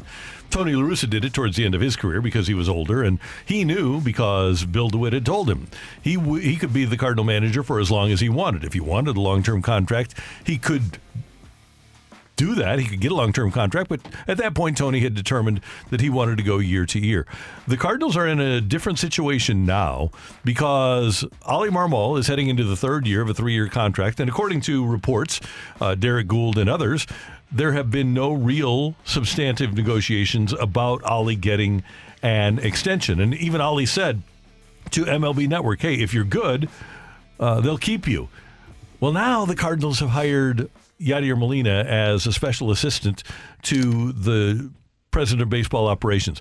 My thought process here, guys, is that this is a tell on the part of the Cardinals that you could have just put right next to the title special assistant to president of baseball operations slash manager in waiting. That's what it feels like. It does. A hundred percent. And just want to go back to that quote because that is something that Oli Marmol mentioned. When and they keep you unless you're Mike Shildt. Because Mike Shildt won Yeah. 17 Yeah. games straight, and they decided before even that winning streak that they were going to get rid of him. So I don't know if that's always necessarily True. the case to say win and they keep you, because a lot of other philosophical differences can happen. And Randy, you're 100% right. That is exactly what's happening. I likened it to this whole Arkansas head coach situation, their head football coach. You have Sam Pitt- Pittman, and Hunter Yurachek goes out there, their AD, and says he's going to be our head coach. We're not getting rid of him. He's going to be our head coach next season. All of a sudden, they hire Bobby Petrino, and he's just going to be there. You know, Sam Pittman knows, oh, okay, just one misstep, and he is right there to take over my job. This is what this feels like, is that Yadi is just there in waiting because what were the things that we are talking about? Well, he needs to get some experience in the dugout. He's also doing all the things that he needs to do in Puerto Rico of working on being a manager, taking over that job. We know that he was the manager of Puerto, Rico in the World Baseball Classic. He's just waiting to be the manager. And his brother even sat here in studio and said he wants to be a Major League Baseball manager. It's just a matter of the right opportunity and time. Yeah, I feel like this is. I mean, I told you all. I had a teammate who called me after we drafted her, his position in the 1st mm-hmm. round. He said, "Man, it's been fun. It's been real." So what, you mean, man? He said, "Oh, man, they, they draft your position. The writing's on the wall, sir." Mm-hmm. I, I think that's. I hope that that's not the case for Oli. I mean, I hope they go out and win, you know, 100 games, and he's in a position to put this team in the World Series. And I think that that's what it's going to take. It's unfortunate because when you are in your final year of a contract, they hire someone who has a, a long history, a great reputation here, um, and, and you know that that person wants to manage in the major leagues. It's a it's a tough situation to be in. But if you're the manager right now, all you can do is your job. You can't focus on what ifs, what could be, what can be, what might be. You just have to do your job every single day. And hopefully you lead this team to a great record and to a playoff run. And if the Cardinals do decide, like they did with Mike Shildt, to go in a different direction, then someone else could be looking to hire you. But I, I think that if you're Oli Marmol, this is this is a tough situation to be in. And these are the types of situations that cause people stress and concern and worry about job security. Do I have it? Do I need to go in and sit down and say, hey, let's let's revisit this contract situation? And if you get a, a firm no, then you kind of know what the answer is win or go home. And, and that's essentially what it could become for him. And here's the other thing: if you're Oli Marmol and you've gone this far down the line, last year the Cardinals started 10 and 24. Cardinals start 24 and, and 10 and come to him and say, "Hey, let's talk about an extension." You say, "No, I'm I'm good." I'm good, and see if you can go win the hundred games Yeah. and get to the playoffs, and then you're a 38 year old free agent manager who just mm. led a team to the playoffs on the heels of a 71 win season. Right. You were able to rebuild the culture, rebuild the winning tradition in St. Louis, where they didn't respect you enough to give you the extension before the season. Do you, do you say, "Yeah, I'm I'm good. Let's, we can wait, we can wait until after the season." It depends on how good your team is. 20, uh, you're, you're 24 and 10. If, if, and if you feel like, man, we are we are Mm-hmm. really rolling. We got a lot of good pieces. We're hitting the ball well. We're seeing the ball well. We're fielding the ball well. And you know, pitching has been steady throughout. I think maybe you do. It, it depends on how secure you are with with where you are. If you feel like you know, St. Louis is a place you want to be, then nah, you say, yeah, I, I, I'm going to go ahead and sign it. But if you feel like, you know what, you all have shown me that I'm not your guy by by the way by the actions that you've shown me in the past year or the past few months, I, I'm going to take my chances and, and ride this one out. Yeah, because you get more of that power back because you have that Yeah. behind you. You have those wins in your arsenal to be able to use that to your advantage. I thought this quote was very interesting from John Mozeliak, and this was in Derrick Goold's Post Dispatch story where he talks specifically about Oli Marmol and his job security. John Mozeliak said, I am very bullish on him, but I also work for an owner, and we want things to get turned around. He also goes on to say, I'm very optimistic that Oli is someone who, who is going to be around for a long time. Now, that does kind of sound like in that line there, right, that there is some pressure from the ownership, right? I that's exactly what I thought, and I, I was I'm glad you brought that up because you don't say that unless you have differing opinions. And I know that Mo, we all know that Mo and ownership don't have differing opinions. But sounds to me like Mo is bullish, maybe does want to sign the extension, but ownership is saying let's pump the brakes on this because why waste our money if uh, if he's not going to be managing us in 2025? Why should we be paying him to manage us in 2025? The interesting thing is when we talked about doing this segment, we didn't have the news that Yadier would be back yet. We had no clue, and then that just added another element. Like you said, we had Yeah. Bengie in here, and he was saying, you know, maybe he'll be around in 24, but 25, he he he wants to manage uh, in the major leagues, and that kind of makes your ears perk up. So this whole thing. It feels like it could potentially be a, a move towards having Yadier in that position. But if you are if you are Oliver if you are Oliver Marmol, just go win, and everything else will take care of itself. That's the only thing that you have control over. And as athletes, former players, managers, coaches, you know, control what you can control, and you don't worry about the outside factors. And here's my hope as a Cardinal fan who wants to see the team win. I've, I've been a Cardinal fan literally all my life, and I want to see the team win. I would hope that Oli Marmol controls his own destiny to the point where he has his own coaching staff Mhm. and he's able to actually manage the games and control his own destiny that way. Do I believe that's happening? Absolutely not. I, I think one of the reasons that Mike Shildt isn't here is because he wanted to control his own destiny. But I, I would hope that he gets enough rope, Oli does, like Bruce Bochy does in Texas, where they won the world championship this year, or Dusty Baker did in Houston, where they won the world championship the year before, or Brian Snitker does in Atlanta, where they won the world championship the year before that, or Davey Martinez does in Washington, where they won the 2019 championship. I would hope that the Cardinals, when they hire a manager, allow him to manage and build his own coaching staff and take his own approach. The Cardinals insist that that's the case, but nobody else in baseball seems to think that that it is. No, and that's just the perception of it Mm-hmm. because of everything that happened with Mike Shildt. It didn't matter who it was, whether it was Oli Marmol or whoever they hired right afterwards. Wouldn't the public perception be that that would be the case, right? And that's not fair to Oli, but that's just exactly what it Mm-hmm. looks like because of everything and how that played out with Shildt. And at least in LA, where Dave Roberts doesn't have control, he he says, "I don't make those decisions." Oh, he, yeah, he admits that. Yeah, he does. so, and there's some organizations, obviously, where the front office is strong enough and the analytics people are strong enough and the manager is collaborative enough that you can do that and Right. still win. Maybe not the World Series all the time, but you can still win a lot of games. Uh, clearly, the Cardinals have not shown themselves, in terms of winning World Series, uh, to be strong enough for the front office to come down and say, okay, here's how we script this out. Let's do it this way, and then have it succeed. Yeah, doesn't work that way. I don't think No. it works that way either. No. unfortunately. So, uh, but we all agree that with Oli heading into the last year of his contract, it just has it has it just has the feel that uh, the Cardinals already are ready to move on. It's unfortunate too. Well, especially with Yadi coming Yeah. into the picture now, that just makes it even more clear with this new job title assistant, special assistant. Special assistant, yeah, Yes. with a desk right To next to Joe McEwing's. I don't know if Joe McEwing will be around as much, but hey, that if you think about it, that works out for him pretty well for Joe McEwing. Oh, you still yeah. get to keep your contract and still get to do your job. It sounds like from the descriptions that he will be going around, traveling around a lot, working with some of the minor league affiliates and stuff. But that works out for Joe.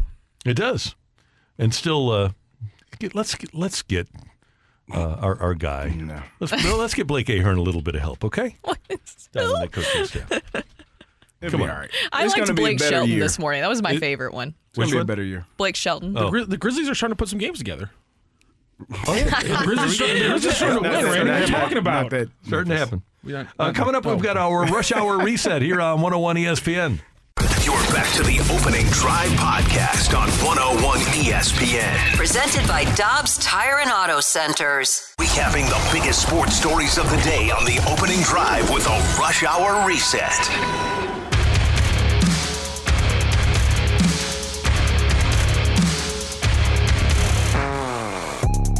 Puck gets dropped. Blues pull it back into their own end. And a two goal lead and a potential winning streak comes to a halt here as the Knights come back to beat the Blues by a score of 6 to 3. Chris Kerber last night here on 101 ESPN. The Blues did have a 3 1 lead after a period, and then things just disintegrated for the Blues late in the second, and they fell to the Vegas Golden Knights by that score of 6 to 3. Coach Craig Berube, after the first period, what, what, what, what happened? Penalties for sure. I think I thought that um, made a couple. Um, you know, we took a couple penalties, got them back in the game. That's that was the difference for me.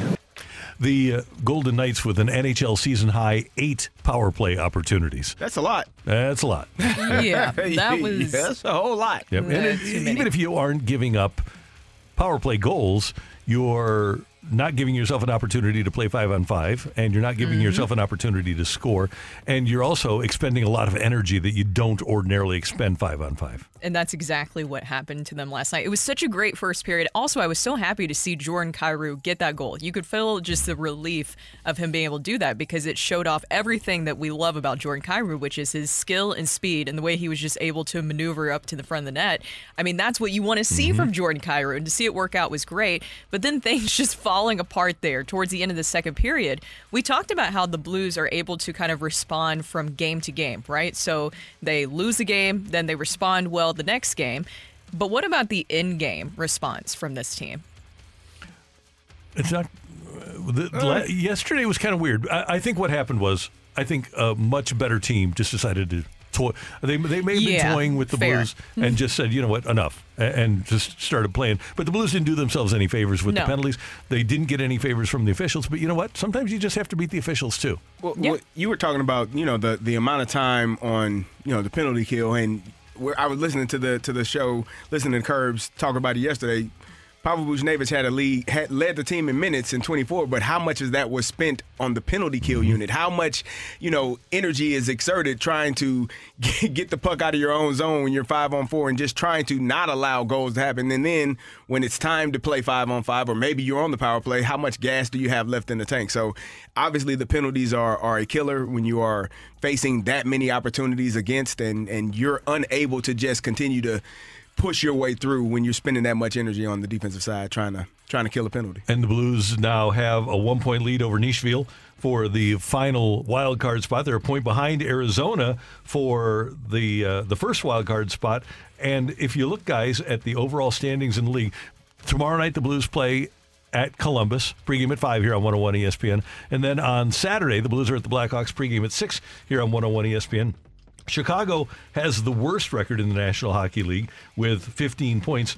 The Blue Jackets have the fifth worst record in the National Hockey League. So if you are in, in that middle tier, you've got to beat the bottom tier of teams. And so these are two important games for the Blues coming up tomorrow night and Saturday. Very much so. You don't want to see what happened last night happen again. Right. Uh, tonight, Thursday Night Football, Carey Davis is one of the people that's going to be watching as the Oh, Steelers play the One Patriots. of the people. Bet the under. Bet the under. Let's see what the under is. 30. It's, It's 30. Bet the under. The, the, over under is 30. I think they said it's like one of the lowest over unders. 15, 16 to 15 to get you get you a win. Yeah, that's not not happening. Not with these two. Even Mitchell than. Trubisky against uh, Bailey Zappe, maybe. Oh, that's Uh, exciting. Two quarterbacks. How about that? Yeah. How about that? rugged, rugged. So anyway, you'll hear it here on 101 ESPN. If you if you have some problems with maybe um, sleeping, This is uh, just turn, turn, Randy, turn on the It's app your tonight. melatonin game. Yeah, turn, turn on the app tonight at seven, and uh, maybe you'll be able to get a little nap in. Now I can I can say this Melatonin because game. football in Pittsburgh in December, run the ball, play defense, Uh-huh. you win championships. There's the recipe. Get it done, Pittsburgh. Mm-hmm. All right, run there the we ball, go. There we go. Play defense. The annual melatonin game. I like that. Maybe that's a good sponsor. I'm just throwing sponsorship ideas out there. I think it's a good one. A good Yeah. call. Well done. Well done. Uh, the Billikens fell to Drake last night, 75-69. Bills led by 18 and, and blew the lead. And last night, Juan Soto was the big name traded to the Yankees in a seven-player deal. Jeff Passan of ESPN, why did the Yankees make this deal? The Yankees came into this offseason with a couple of goals. One of them was to get a big left handed outfield bat. And in Juan Soto, they have come up with the biggest there is in baseball. He is a bona fide superstar. Now, they paid a hefty price for a guy who's going to be a free agent after the 2024 season, but frankly, they needed to. Coming off a disappointing year in New York, now they're able to pair him and Aaron Judge in an outfield that looks a lot more dangerous, along with Trent Grisham and Alex Verdugo, mm-hmm. who they traded for yesterday, than it did 48 hours ago. And the Padres get back multiple young pitchers, including Michael King, Drew Thorpe, Jhony Brito, the uh, the latest latter day superfluous H, Jhony Brito, Randy Vasquez, and uh, the catcher Kyle Higashioka. Now, one of the things that's interesting about this trade, from my perspective, is you think about Blake Snell, about uh, Michael Wacha, and about uh, Seth Lugo, all leaving the Padres. They've lost 92 starts from last year in free agency. They needed to replenish their starting rotation for Mike Shildt, and they may have three guys that wind up starting for them in 2024. So they did a good job. Not the best job because of what they gave up for Soto, but they did a, pretty nice job in uh, getting what they needed when they traded one of the best hitters in all of baseball. I just hate that the only big blockbuster thing really happens at like 10 o'clock at night, essentially. Yeah. So we were talking about earlier those Baseball. riders just battling through Nashville, a hard city to have fun in, of course. Um, and they just had to be there, waiting for their opportunity for anything to break, and nothing happens until 10 o'clock. Right. And the Cardinals did wind up picking up a relief pitcher in the Rule 5 draft yesterday. And if you aren't aware of the rules for the Rule 5 draft, when you grab somebody, you have to keep them on your roster or offer them back to the team that you took them from. And the Cardinals took a right handed reliever from Boston.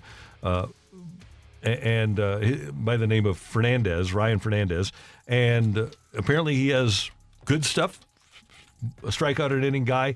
Hopefully, and that's in AAA, by the way, not at the major league level. Hopefully, Fernandez will be a bigger part of the Cardinal bullpen in 2024 than Wilking Rodriguez was in 2023. I was just about to ask you who who has a bigger impact on the 2024 Cardinals, Fernandez or Wilking Rodriguez? I, I understand the the Moises Gomez. Yeah, Moises is still around. Apparently, the, the uh, interest in Wilking Rodriguez is like through the roof. There were like 12 teams interested in one of the Wow. pitchers, and then I I, I read uh, that Wilking Rodriguez is indeed a free agent. Randy, I, I was, you know, talking about the the baseball and their inability to, you know, have a hot stove and have bring eyeballs. I'm looking at an article from 2011, America's pastime: 20 reasons why baseball will always hail over football. Is that uh that, that kind of shifted a little bit, huh? yeah. yeah, yeah it's left behind It's a a little bit. little bit. It's a shame. I guess the most exciting part. I I wouldn't even say exciting, but where you finally get kind of like an interesting quote is when Scott Boras held his press conference yesterday. Did you see the amount of media members over there? And I asked some of the writers, I was like, was that the biggest press conference of the week? And they said, yeah. And he had a lot of comments, but specifically, what we care about is what he said about Tyler O'Neill. And he said Tyler O'Neill, you know, was eighth in MVP voting, 30 plus home runs, won two gold gloves with the talent evaluation of the Cardinals. It's nice to know that they have players who reach higher levels, I guess. No, that was uh, he. He really did have a, a, a good year. That was was last year that he had the 30 home. uh, No. well, the year before. The year before. Uh, No. 20, That was a few years back. So It was a. what year is this going to be coming up? 24. Uh, 2024. And what year was that that he's talking about? Um, a little while ago. Yeah. 21? 21, yeah. He was really good that year, Hey. though, He Randy. was. I mean, we gotta we gotta take that into consideration, right? You don't have to talk about the other stuff, I mean- especially if you're an agent. He is the king of that cherry year, picking he played in 138 games, and he played in 96 and 22 and 72. last You year. know, Dylan Carlson should have Scott Boras as an agent because in 2021, Dylan Carlson was third third in National League Rookie of the Year voting. You need, to, you need to figure some things out. but the talent evaluation shot I thought was very interesting Uh-huh. that Scott Boras made that comment. What do you think he means by that? Yeah, he knows. He, he he's a former Cardinal farmhand. He's a Cardinal fan. He wants to see him succeed too, and it ain't going to happen when you keep trading away people like Arozarena and uh, Garcia. So, and he thinks that O'Neill can be one of them guys, one of those guys. I think he could have been. Uh, yeah. One of them. That's his job, right? His job That is is to his sell his guy Yeah. and speak He's good. glowingly of his players, and so that's that's what he's going to do. He, He's he's going to do that, but realistically, we have eyeballs. Yeah, we do. Okay. All right, there's your rush hour reset on 101 ESPN. Hey, there's a cool event coming up later this month in St. Louis. Actually, it's one of the coolest events that happens in Missouri. It's Mizzou Wrestling, and they're going to make the trek from Columbia to St. Louis on December 21st. We're going to talk about it with one of their former wrestlers at Mizzou and their head coach next on 101 ESPN. You're back to the opening drive podcast on 101 ESPN. Presented by Dobbs Tire and Auto Centers.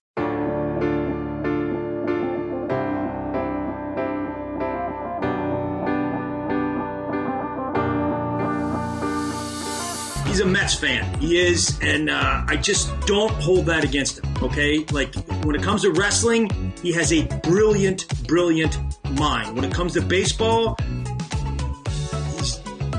a little, you know, stupid. Like it's it's not his fault. He, he just grew up that way. He's a Mets fan. He can't help it. Don't hold that against him or the team. Show up. The 21st of December. It's going to be awesome. We're going to have a lot of fun. It's at the Stifel Center. Be there. That is the voice of our friend, former Mizzou wrestler and proud Mizzou alum Greg Warren, who's in studio with us.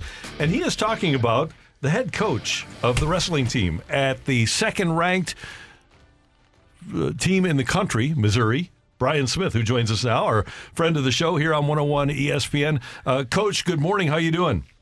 Doing great. That was a low blow. You know, you're getting me that I'm stupid and I'm a Met fan. You know, we we uh, we we talk facts here uh, on 101 ESPN. You know, you know, we talk facts. And uh, sorry, Brian, you, you know, you, you know a lot about wrestling. I'm, I'm uh, so proud that you're our coach. But as far as uh, baseball, it's an it's an embarrassment. Oh. Wow, that, that- Brian, that, that's Greg Warren. You you've got to fire back. Um, you know, I do fire back during the season when we knock him off every once in a while. One time I was watching him, and he was right behind home plate at the Cardinal game, and the Mets came back in like the last inning, and I tortured him, and I saw I saw him leave the game. I, I, I, I guarantee, I guarantee, uh, all these guys remember that game. It was, I think, not last year, but the year before when uh, Miles Mikolas went toe to toe with uh, Max uh, Scherzer, and uh, we, I mean, I had it was the only time in my life as I've had green seats. I was right by, and he's texting me, and we're and, and I mean, he's going toe to toe with him, and then we get to I think it was. Top in the ninth, Gallegos gives up like four. I was at that game too. Were you there? Yeah, yeah. it was it was brutal. it Yikes, was it was horrible. So, Yeah. Brian, how excited are you about getting your team to St. Louis? Oh, it's going to be great. You know, it's the first time there's going to be a match at uh, the Stifel Theater, you know, any athletic event on the theater. So, and it's the night before the Bragging Rights basketball game. And Illinois has a great squad this year in wrestling. So it's, you know, it's just one of these things that can, kind of came together and we're ranked really high. They're ranked really high. It's on the theater stage. It's, it's going to be a great event. Now, Coach, I do have my Illini shirt on today. I, I went to the University of Illinois, and I, I do plan on being down there. I want to come Yes. check out uh, this event because I've heard great things. My I call him Warren G. Now that's his new nickname. Warren G. has told me great things about this event, so I will be down there checking you guys out. Tell us a little bit about some of your guys that you have, and, and who can we expect to see? You know, maybe maybe put some Illini down on the mat. Well, it starts with uh, you know our first weight class, 125. Noah Surtin, our we call him our spark plug. He gets uh, everybody fired up, and he actually grew up in Illinois in Edwardsville, but you know we stole him away, and he's at Mizzou, and he's ranked really high in the country, and so we're looking for that. And of course, you have Keegan O'Toole, who's a returning two-time national champion, and uh, going for his third title as a junior. That uh, he he will put on a show. He always does. You have guys like Rocky Elam, who's got three All Americans already, and uh, Peyton Mocco, who is working on his PhD right now, thanks to COVID, in his sixth year, and he's a returning All American. We just have a great squad coming back with five returning All Americans, a national champ. So, going to see some great wrestling. Did you ever expect that during his career at Mizzou that Greg Warren would pursue a PhD? Yeah, that uh, no, no. Uh, what do you think uh, some of the the toughest matchups are, Brian? I was looking at one that I thought might be really. It's I would think at 174 is really really a good match, right? That is a yes, because uh, Peyton was an all Peyton Mocco, our 74 pounder, was an All American last year, and early in the season last year lost a really tight match to Ed Ruth. So those two are ranked in the top 10 in the country. So it's going to be one of the feature bouts. You know, two guys that could actually be in the national finals next year. You know, you know this season. So it'll be a good one. It'll be a really good one.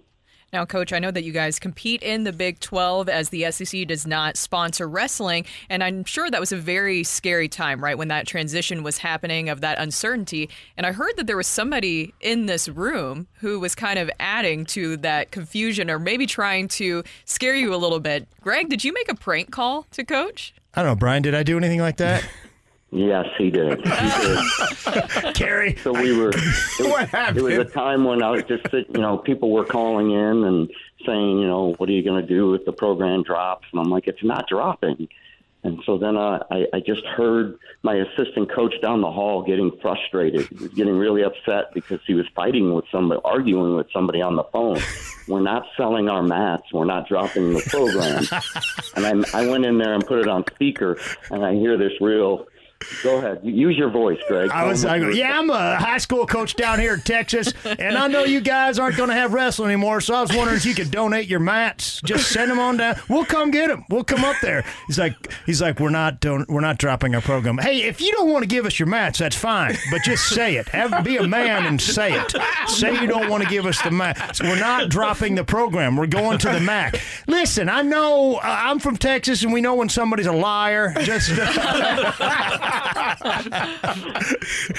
oh, you Well, He was- I Brian was ball back to furious. Greg and caught him.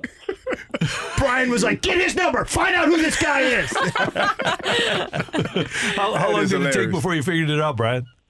Uh, I had to call the main office to get the number. When I finally saw the number, I realized when I checked my phone, it was and I was like, "Gosh!" And when the two, my assistant and I just looked at each other and we're shaking. That son of a gun, got he got it. Randy, it was I, I it was because I you know I went to school there and I rem, I know the I didn't want to call the wrestling office because he knew the tracked me, so I yeah. went through Tiger Athletics and I knew the number of Tiger Athletics. I like, I need wrestling office. Uh, Hey, Brian, I, I was never a wrestler, but I hear from everybody that did wrestle that it's the toughest sport, and especially to finish. So, as a coach, how do you guys, how do you get wrestlers to battle through to the very end when it's so grueling and it ta- takes so much out of them?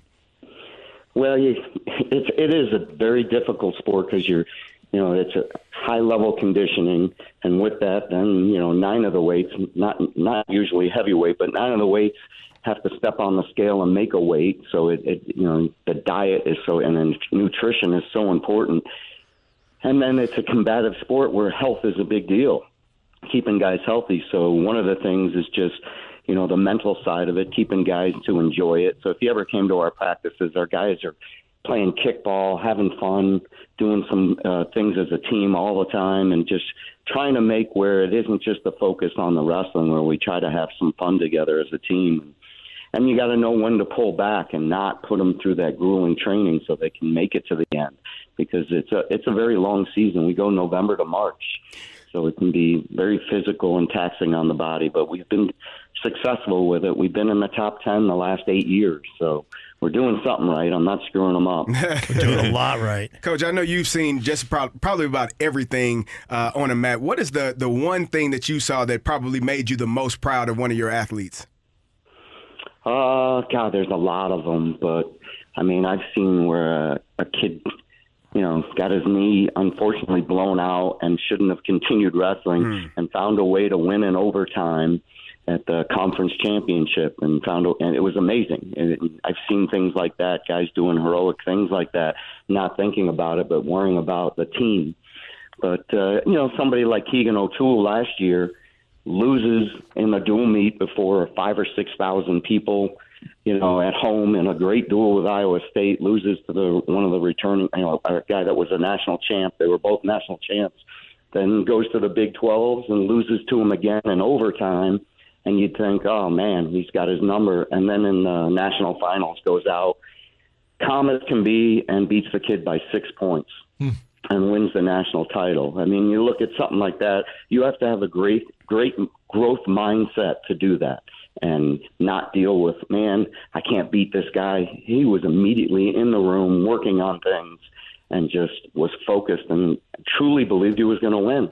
And when I saw him walk on the stage before the national finals, I looked at my assistants and said, you know, this is like whatever my 15th time on the stage, you know, with a national championship, you know, finals. And this is the most confident I've ever been. And we lost to the guy the last few weeks. And he went out there and did the job. So that that was really neat. That just happened, and you get to see Keegan on the on the theater stage in a couple weeks. I, I was there for that match. That was amazing. It was it was awesome. I was there for all of them actually. Um, I was gonna say, you know, the match is on the twenty first uh, uh, at Stifel, but on the second of January, Mizzou is uh, wrestling Virginia Tech, who's a really, really, really good team, and Brian uh, has asked me to be the honorary coach. Oh, yeah, yeah, and um, I just want to say it on you know on these airwaves because you guys know me really well, and the St. Louis knows me. I want to say it out in front of everybody, like. If Brian thinks I'm just going to sit there on the bench and clap my hands, uh, that's not what I signed up for. I'm the coach. Like I'm the coach. Carey, uh, you're a professional athlete. Like I'm, I'm going to make some changes. Okay. Uh, yeah. Uh, and if I don't see what I like, uh, the effort that I like, there, there's going to be some consequences. Like Keegan O'Toole may be the best wrestler in the country. If he doesn't put out the effort that I want to see, I'll cut him. I'll, I'll cut him from the team, guys. I, I will. Coach, I hope you're prepared for this.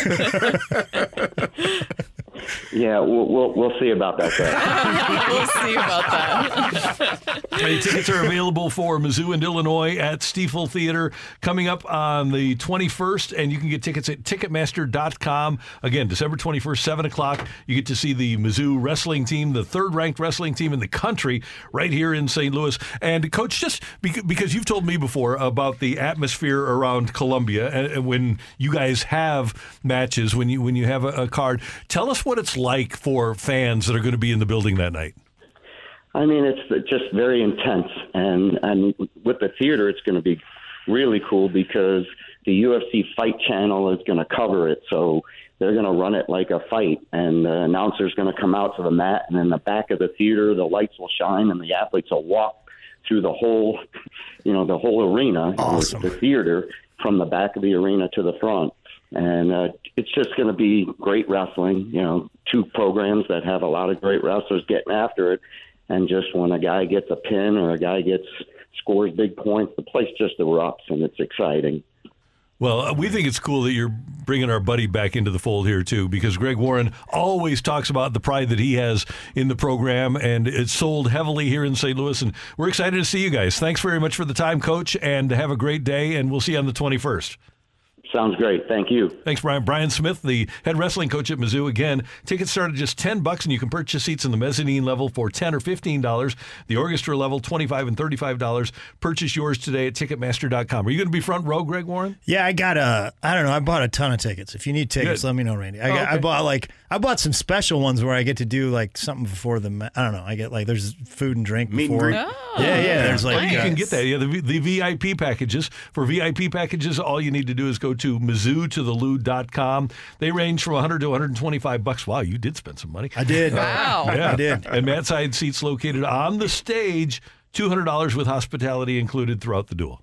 Yeah, it's pretty. It's it's gonna be awesome, man. Good. Yeah. And uh, are you traveling anytime soon before the I am uh, leaving for Columbus, Ohio, fr- from here. Actually, Do they laugh in Columbus? Uh, let's hope. Let's hope. Do Are you going to tell them you're from Mizzou? I'm gonna. I'm Okay. gonna. Yeah. Good. And I'm gonna tell them. Yeah, they're. uh Those guys are. They're making it like this isn't a big deal for them, and th- like it's loser talk. I've already heard them like we don't have some of our guys, and we don't really play in these kind of bowls. It's loser talk. I've heard it before, and uh, If, I, if I'm not mistaken, they got beat by a team that didn't even have their coach. That's that's uh you know you should be a politician, Randy. you need the number one team in the nation. that's great, man. Oh, good seeing you, man. Yeah, thanks for having me in, guys, and Thanks. thanks, for uh, promoting my, my favorite thing. It's awesome. Oh, We loved ha- when you were out at. You're talking about when, when you were out at Funny Bone a couple of weeks ago. you were you were fabulous at Funny Bone. Oh, your, thanks, your new set. If anybody gets a chance to see it, uh, you rock and roll. It's great. Thanks, buddy. Yeah. Greg Warren with us on 101 ESPN, and he'll be at the wrestling coming up on December 21st. Ticketmaster.com. Coming up, we're going to talk some blues hockey with our buddy Jeremy Rutherford from The Athletic next on 101 ESPN. You're back to the opening drive podcast on 101 ESPN. Presented by Dobbs Tire and Auto Centers. News, notes, and nuggets. It's time for the Rutherford Report with our Blues insider, Jeremy Rutherford. Brought to you by Scott Lee Heating Company, a proud Mitsubishi Electric Elite contractor. One, two, three, four. Davis, Randy Karraker, the opening drive, 101 ESPN, and we head to the celebrity line now, and our Blues insider from The Athletic, Jeremy Rutherford, joins us. Good morning, sir. How you doing? Doing well. Always good when you can listen to a little uh, Greg Warren. That prank was epic. That's fantastic. Uh, JR, uh, we always enjoy the roller coaster ride that is the Blues. Last night they took it in in game, right? You- Normally it's game to game. Last night it was period to period.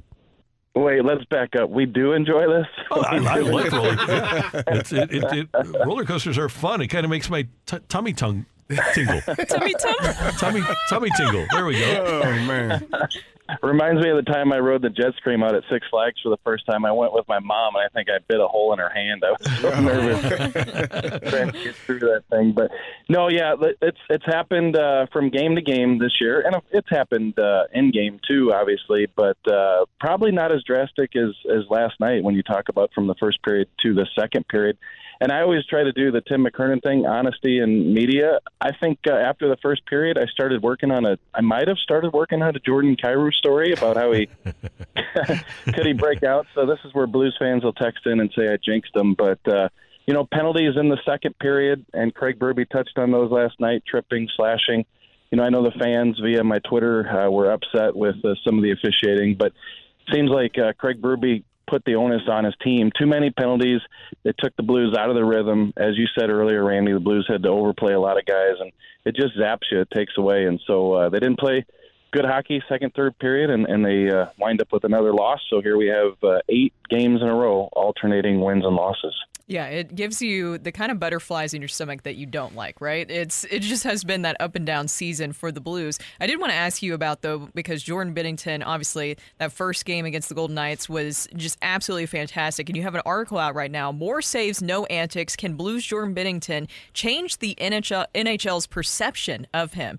And you said that that game the other night for Jordan Binnington was his best performance since June twelfth, twenty nineteen.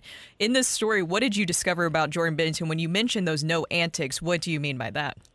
Yeah, Brooke, I, I, a little bit of context on that is I think, you know, people hear my opinion a lot, whether it be on the radio or with the stories in the athletic about uh, the team, with about Binnington. And so I kind of turned to one of my colleagues at the athletic, Jesse Granger, who also is a goalie guru. Uh, he plays goalie and he writes a lot about the goalies around the NHL for the athletic. And uh, so I just talked to him because I wanted that outside perspective. Let's step outside of St. Louis and hear what people think about him. You know, I'm just being honest here. Whenever I talk to people about Jordan Binnington, the first thing is is who's he punching lately? Who's he, uh, you know, swinging at? Who's he going to the bench to to greet? And and so I think even when he plays well, that's the reputation that he holds outside of St. Louis, right or wrong fair or unfair. So with the way he played Monday night in Vegas, I wanted to ask Jesse what he thought. And, and Jesse felt like, yeah, if he continues to produce like this and we don't see as much of, of the extracurricular, then he could probably turn around that uh, reputation. So that's kind of that's kind of where we uh, went with that story. And, and I think that Jordan Binnington has had a great year. I think he'd be the Blues All Star at this point. You guys probably wouldn't disagree with that. Um, and we have seen a Jordan Binnington that's been antic free, if you will. JR, if I told you at the beginning of the season that uh, Jake Neighbours would be leading the team in goals a fourth of the way through, you would have told me I was what? Probably crazy, although I believe that he, I believe that he's he's capable of, of being a skilled player. And uh, Carey, I'll go back to the preseason bold predictions that I did. I think I did 10 or 11 of them, and I mentioned Jake Neighbours will play second line. Hmm. And so the season, the season starts out, and he's on the fourth line, and Craig Berube calls him an identity player, and I'm like, well, I guess I'm going to be wrong on that bold prediction, playing second line. But you see the work ethic, and, and you see what he's willing to do, and and so he gets bumped to the second, and he gets bumped to the first, and he's just playing out of his mind right now. Uh, team leading tenth uh, goal of the season for the Blues last night, so he's doing all the right things. To me, he's one of their more consistent players. He deserves to be a top six guy. But big picture, Carey, I really do believe that uh, he can be a middle six for sure, and he can play on your top line in a pinch.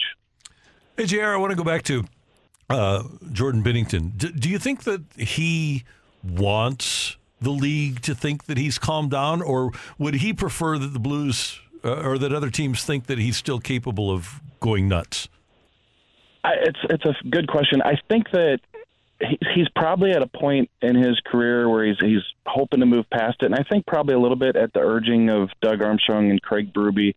Um, you know, Doug Armstrong told him last year, "Look, you're putting this this spotlight on, on you, and, and you know it's going to be difficult. You know, players are going to come at you; they're going to try to antagonize you. So I think as he gets older, Jordan Binnington's probably trying to to learn from that." you know, if we had him here on the phone, I think if you asked him if he cared what people think about him, he'd for sure say no. Um, but I, I think that as you get older and you mature and you want to hold down your spot and you want to be accountable to your team, you've got to produce. That's what it all comes down to. So, you know, I think that, uh, you know, like I said, does he care about what people think about him? No. Is he trying to get into a point in his career where it's all about winning, which is what it's been? Don't get me wrong but he doesn't need to do a lot of that extra stuff I think that he's done over his career. And now I think we're starting to see that Jordan Binnington. JR, we always love your work in the athletic. We always love your work here. Thanks so much for the time. We do appreciate it. Have a great day and a great weekend. You guys too. Uh, good to talk to you, and we'll talk to you next week. You bet. Thank you, sir. Jeremy Rutherford, our Blues insider from The Athletic on 101 ESPN. We are not heading down the stretch here because Tim McKernan, in a stunning development, is out sick today on a day where it's going to be 64 degrees and sunny here in St. Louis, and Tim likes golf. That's why it's stunning. I am heading down the stretch, though. You are heading down the stretch coming I up. Yeah, you have an appointment. I have an appointment. Uh, but we will uh, we, we will handle the the 10 o'clock hour, 10 to 11. Is that yeah? Yeah. 10 to 11. Yeah. Do we have rock and roll next? Uh, we do Oh, have rock and roll yes. coming up. I, I'm just it. checking out uh, Oh. Timm's The time, the uh, weather? Uh, uh, Timmy's. You Timmy- don't believe that- Timmy's that- tea time's probably It at does look 60. very uh, one sunny o'clock. outside. One o'clock. For You don't believe that he's not feeling well? Oh, are you serious? you know. Uh, we're just joking. Tim's Tim's under the weather. He will not be in today, but we'll be with you till 11 here on 101 ESPN. You're back to the opening drive podcast on 101 ESPN. Presented by Dobbs Tire and Auto Centers. Let's rock. Let's rock today.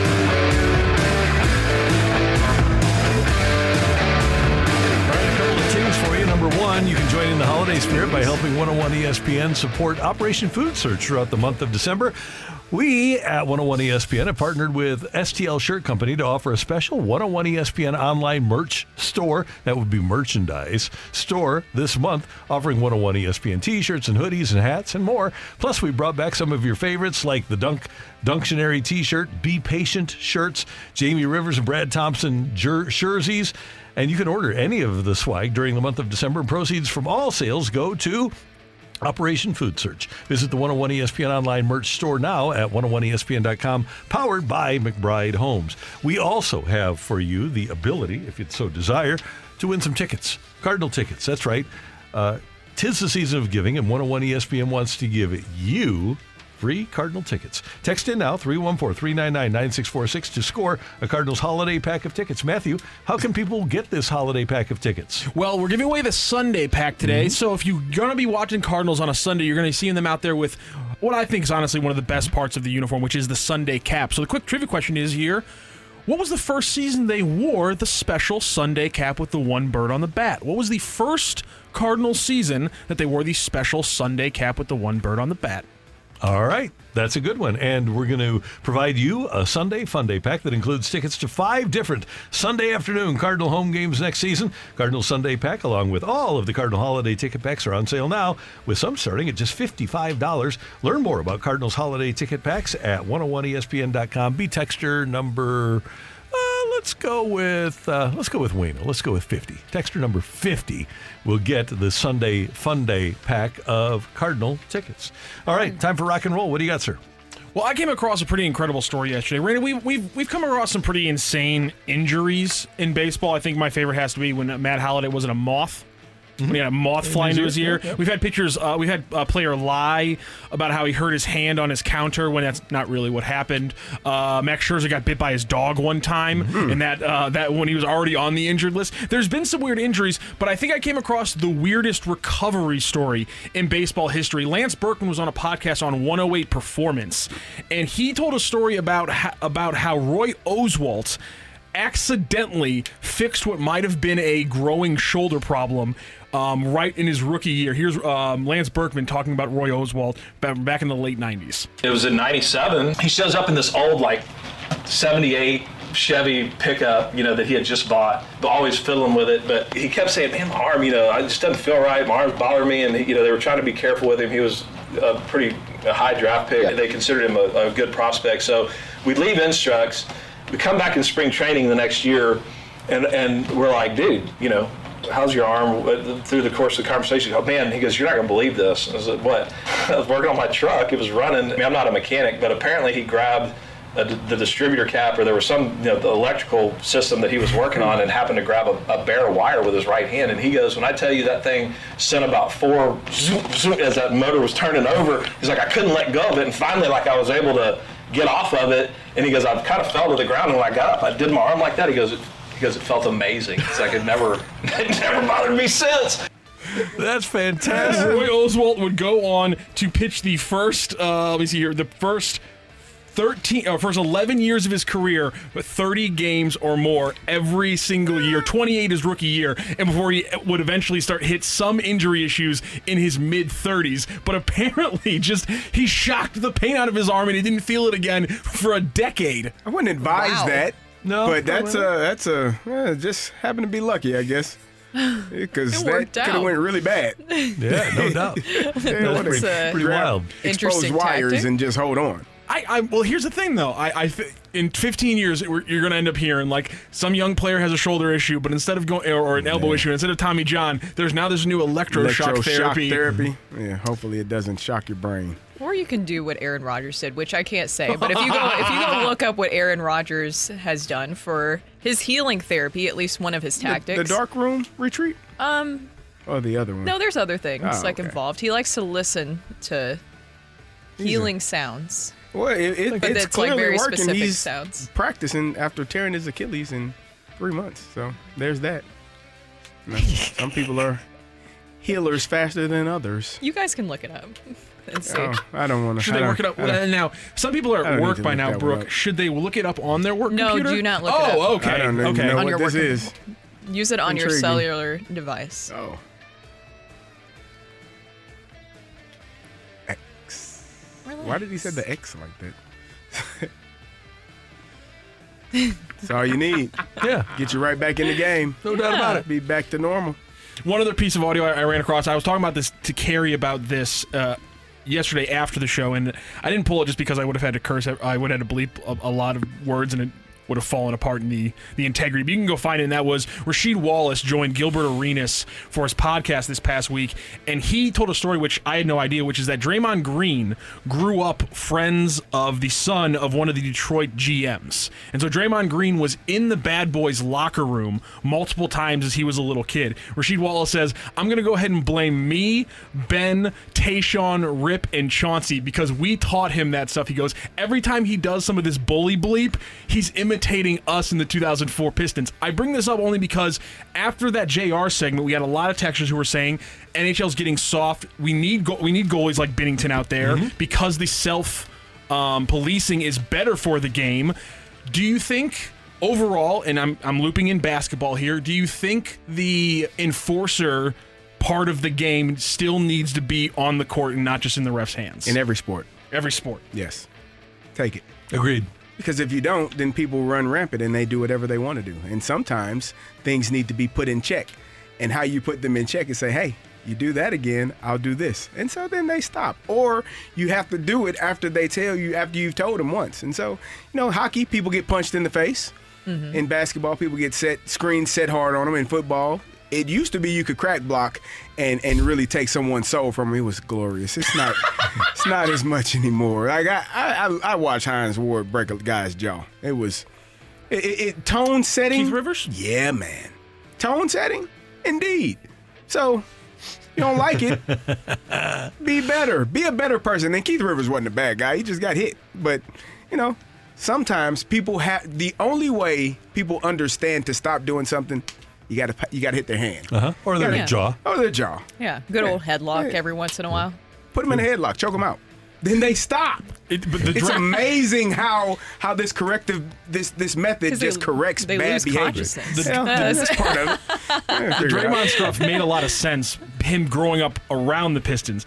I had no idea he grew up around the bad boy Pistons, or, or the 2004 Pistons, not Yeah, the it's bad pretty boys. wild. It's just it, it's insane. I love Sheed coming out and being like, "Yeah, this is this is our thing." But again, I think to a point, maybe don't maybe don't lock your hand on the headlock. To a point, you need to police it a little bit.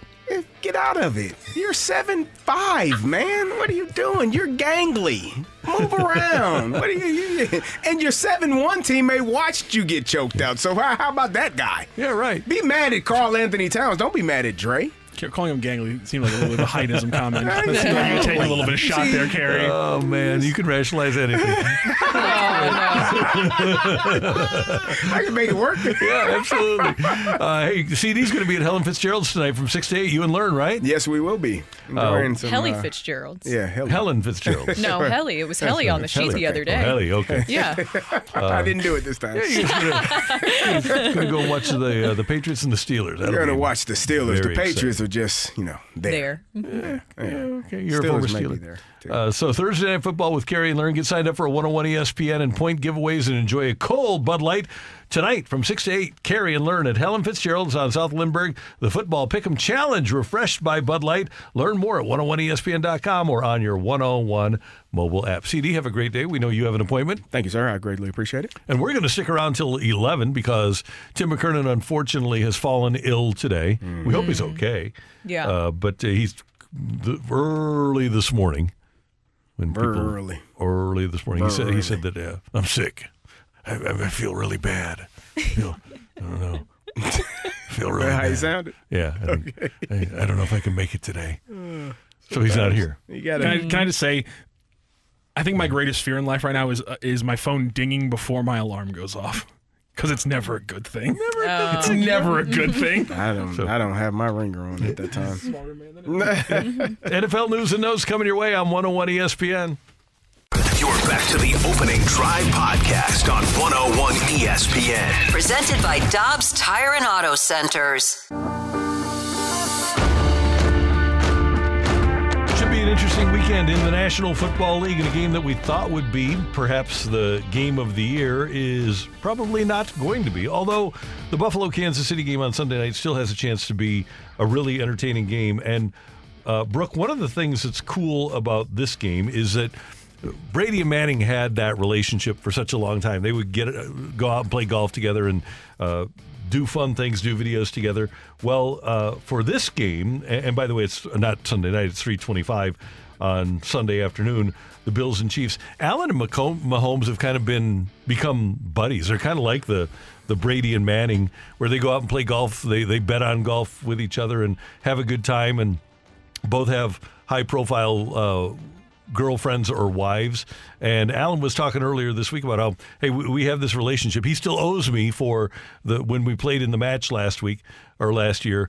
But it seems kind of like this transcends the, the Bills versus the Chiefs, and they really like it to be Allen versus Mahomes. It's fun to see these relationships, especially among quarterbacks, where they build a little rivalry, a little friendly rivalry with each other. And the well, the league's always better when you have that rivalry amongst quarterbacks like that. I mean, mhm. Tom Brady and with Peyton Manning, that was so great just to see them competing on and off the field. They would even take that competitive nature with each other off the field, which is a lot of fun to see. But on the field, I don't know if you can put Josh Allen and Patrick Mahomes in that category just yet. Not you yet. have to see a lot more from Josh Allen, especially. And but Patrick Mahomes is well on his way. Yeah, uh, Allen has to be on a team that gets to a Super Bowl, right? Yes. That- that's how you define greatness. And Manning did it, Brady did it, and Uh, we saw it in the NFC way back in the day when Montana was uh, a- at his best and Elway was in the other conference and they were going against each other for Super Bowl championships. And until Allen is on that team where he gets to a Super Bowl, it's going to be hard to put him in the class of Patrick Mahomes. Although, I think at this stage, I mean, you look at Hurts, he's been to a Super Bowl. Uh, is there anybody that you can really put, even though we have a lot of great quarterbacks in the league right now, anybody that you can put in the class of Patrick Mahomes? Not at this moment. I don't think so. I don't think that there is anybody that you could compare him to right now. It was Tom Brady when he was still in the league, but now that Yeah. Tom Brady is gone, I don't think anybody else ha- can reach that. Now, I do agree with you with what you just said. I think Jalen Hurts can eventually get to that Mm-hmm. Mhm. point, but as of right now, Patrick Mahomes is in a class of his own, despite even what's going on with the Chiefs this season. And it's amazing that we talk about uh, because I, I feel the same way. We or talk Joe about Burrow. We didn't bring up Joe Burrow. no, right, and, and he's been to a Super Bowl, but uh, he didn't win. The, the, his team didn't win, even though they were kind of screwed by the officials. But Kansas City's there sitting a, a game out of home field throughout the playoffs in, in the AFC. They're eight and four, and their offense hasn't been what we expected it would be, uh, and, and they don't have the receivers. They, you lose Juju over the course of two years. You go get uh, Juju Smith Schuster to replace Tyreek Hill. You lose Juju, and you've got rookies and kids, and Skyy Moore hasn't developed like they thought he would. Rice is just finding his way. Kelce looks kind of like he's slowed down a little bit. Yes. And they aren't what they were in the past. But I don't think anybody would be surprised. I certainly would not be surprised if the Chiefs find themselves back in the Super Bowl. No, I wouldn't be surprised either because of their quarterback. And that's the difference maker, right? That's the reason why, Mhm. is because of Patrick Mahomes. We got a text from the 618 that says, It's never made any sense to me. Quarterbacks don't directly compete against each other, so why do we use this narrative? Well, because they are the most important guys on the team. But I always try to say Allen needs to play on a team that gets to and wins a Super Bowl. I don't say Allen needs to win a Super Bowl. But what mm-hmm. you're trying to do is score more points than the other team. And if your quarterback can lead your team to more points than the other team's quarterback can do, then that does become a battle between quarterbacks. And when you're trying to define the best guys, ultimately, unfortunately for the quarterbacks, it does come down to wins and losses. Kurt Warner and Trent Green were victimized when the 2000 Rams gave up, gave up 471 points. But one of the reasons that Kurt's in the Hall of Fame is because he was able to beat the other team's quarterbacks. Brady is considered the best of all time because in that Brady Manning matchup, Brady's teams a lot of times scored more points than Manning's, and certainly they won more Super Bowls. So that, that's why it it just it, it'd be fun to say, yeah, Josh Allen going against Chris Jones, but it just doesn't hold the appeal that the two quarterbacks have because the quarterbacks are the people that everybody knows. They're the star of the show. Yeah. they're they are they are the main characters in this act, and I, it's also interesting too because we haven't talked about the Bengals as much after Joe Burrow's injury that has taken him out, right? Because Mm-hmm. Mhm. that's what you think of the Bengals. You know that they have a chance to win because of Joe Burrow, but now that he's not a part of that picture, it becomes a little bit more questionable. I know that they just beat Jacksonville, but then the game prior to that, they lost to the Steelers. So you you talk about with the Bengals not having Joe Burrow anymore, it seems like they're not even part of a lot of these conversations now of potentially making the playoffs or being a playoff capable team. And by the way, Jake Browning was named AFC Player of the Week for his performance on Monday night, and I love what I see of him. It's uh, I don't want to make the comparison, but the traits of just dropping back and letting it fly. I love when quarterbacks do that, even if he is only throwing the ball four or five yards downfield.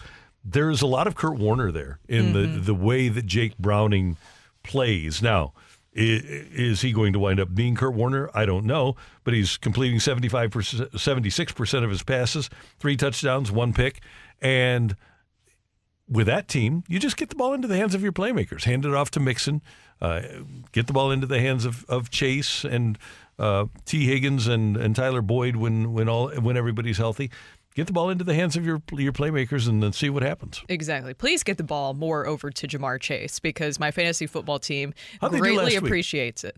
How'd, Hmm. you, how'd your fantasy team do last week? You beat us. Oh, darn. You beat Aaron Rodgers' darkness retreat. Randy, you knew that that was happening. I was well aware of it. I, I was keeping a close eye on you that. were celebrating with it, I feel like. Somebody texted in Did Lamar Jackson retire?